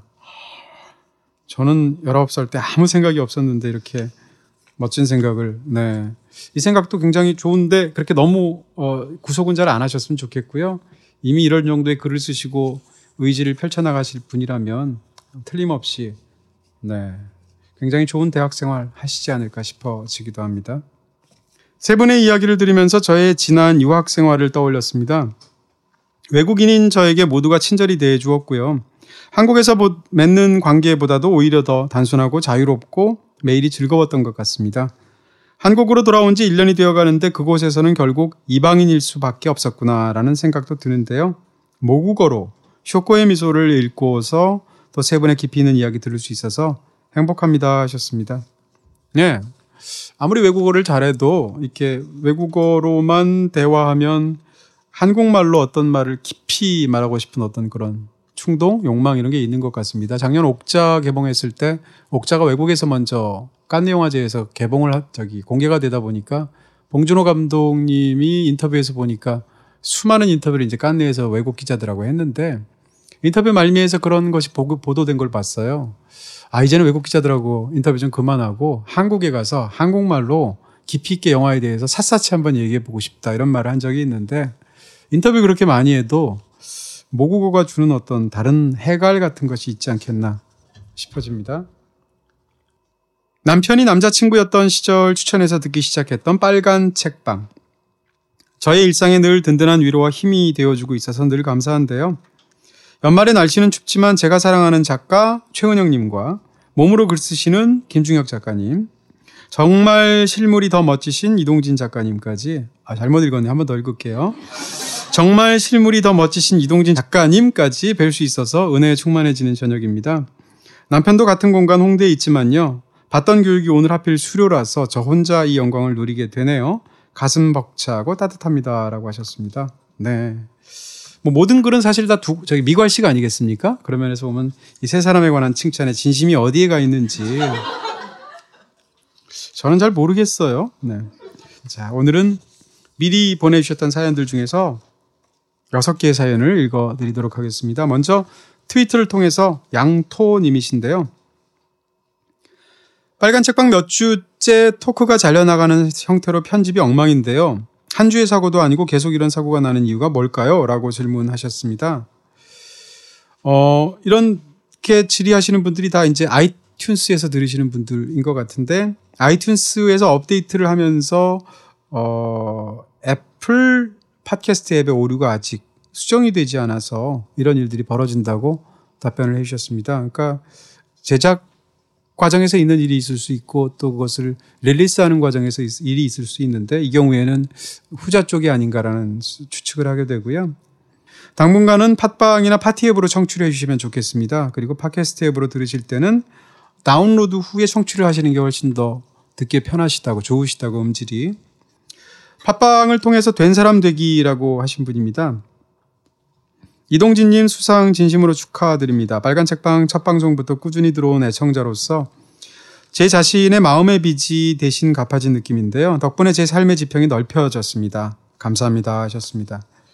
근데 보통 이렇게 수상하고 이렇게 짤막하게, 제가 뭐 최근에 무슨 상을 받았는데 빨간 책방을 대신해서 받았습니다. 근데 보통 이렇게 수상을 소감 같은 걸 말을 하는데, 제가 요즘은 이렇게 누군지 모르는 분들을 상대로 말을 하는 게 직업이 됐지 않습니까? 그러다 보니까 어떤 자리에 가서 이렇게 떨어본 적이 없어요. 왜냐하면 너무 많이 그렇게 하기도 했고, 어, 이제는 어디로 올라가서 아, 사람이 너무 많은데 어떡하지? 떨린다. 이러지는 않거든요.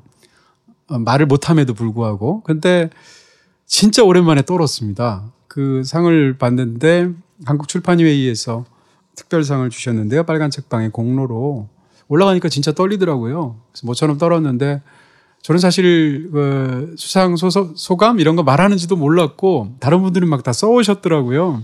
서둥지둥 생각한 말을 그냥 즉석에서 엉망진창으로 내뱉었는데, 근데 진심, 그러다 보니까 더 진심이었던 부분이 있고요. 그때 제가 말씀드린 것처럼 어, 이게 상이라는 것을, 빨간 책방 그러면 빨간 책방은 사람이 아니기 때문에 받을 사람이 없잖아요. 그러니까 지정을 하다 보니까 이동진이라는 사람한테 주게 된 건데, 보셔서 아시겠지만 빨간 책방은 저 혼자 하는 게 아니고요. 정말로 같이 다 받으셨는데, 근데 트로피가, 그렇게 무거운 트로피는 세상에 밑에를 돌로 만들었는데요. 트로피를 들고 있을 수가 없을 정도로, 야 진짜 엄청나더라고요. 주디 릴리님이신데요. 아침 밥상머리에서 늘 핸드폰과 만화책을 보는 아이들에게 빨간 책방을 배경음악 삼아서 켜둡니다. 가끔 어느 부분에서 멈추고 들을 때가 있더라고요.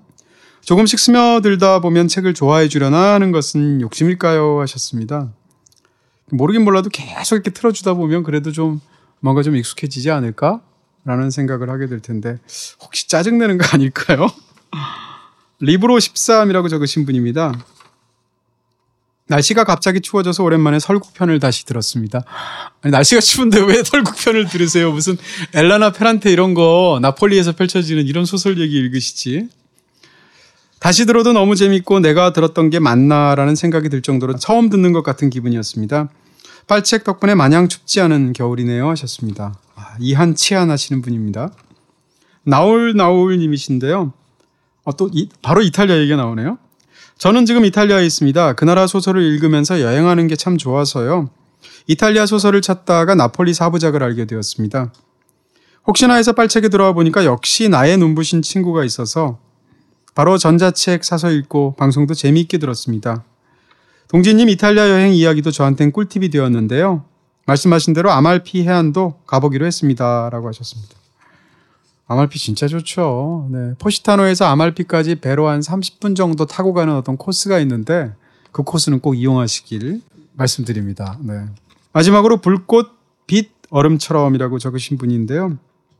육 년째 잘 듣고 있습니다. 밤마다 공원을 뛸 때 친구가 되어 주었고요. 근데 줄부채는 일본이 아니라 고구려가 시초입니다. 꽤 유명해서 중국 일본으로 퍼졌고 고구려 벽화에도 있고요. 라고 저희 방송에서 다른 부분을 짚어주셨습니다. 네, 저는 사실은 줄부채가 일본이 기원인지 아닌지를 알만한 정도의 지식은 없고요. 말씀드렸던 것은 축소지향의 일본인이라는 이어령 씨의 책에서 제가 읽었던 내용을 말씀드린 겁니다. 그래서 저는 사실 이 두 가지 사실 사이에서 어느 게 옳은지를 판단할 만한 그런 지식은 없고요. 어찌됐건 불꽃, 빛, 얼음처럼 님께서 이런 부분을 지적해 주셔서 아, 그럴 수도 있구나라는 생각을 또 하게 되네요. 지적해 주셔서 감사하고요. 다음엔 더 잘할게요.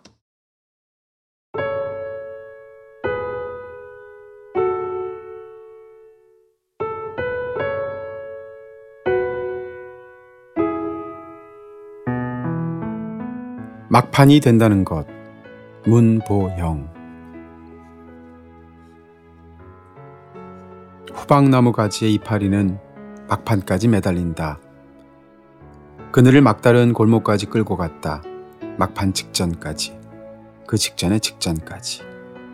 미천이 다 드러난 그늘을 보고서야 기어이. 후박나무는 그늘을 털어놓는다. 막판의 세계에는 짬만 나면 밤이 나타나고 짬만 나면 낭떠러지가 다가와서 막판까지 추억하다 잎사귀를 떨어뜨렸다. 추억하느라 파산한 모든 것. 붙잡을 무언가가 필요해 손이 생겼다. 소나기의 힘을 기르다가 이파리가 되었다. 가지 끝에서 종일 소나기의 힘을 기르고 있다. 그러나 양손이 모두 익숙지 않은 것들은 양손잡이일까, 무손잡이일까. 그늘을 탈탈 털어도 가벼워지지 않는,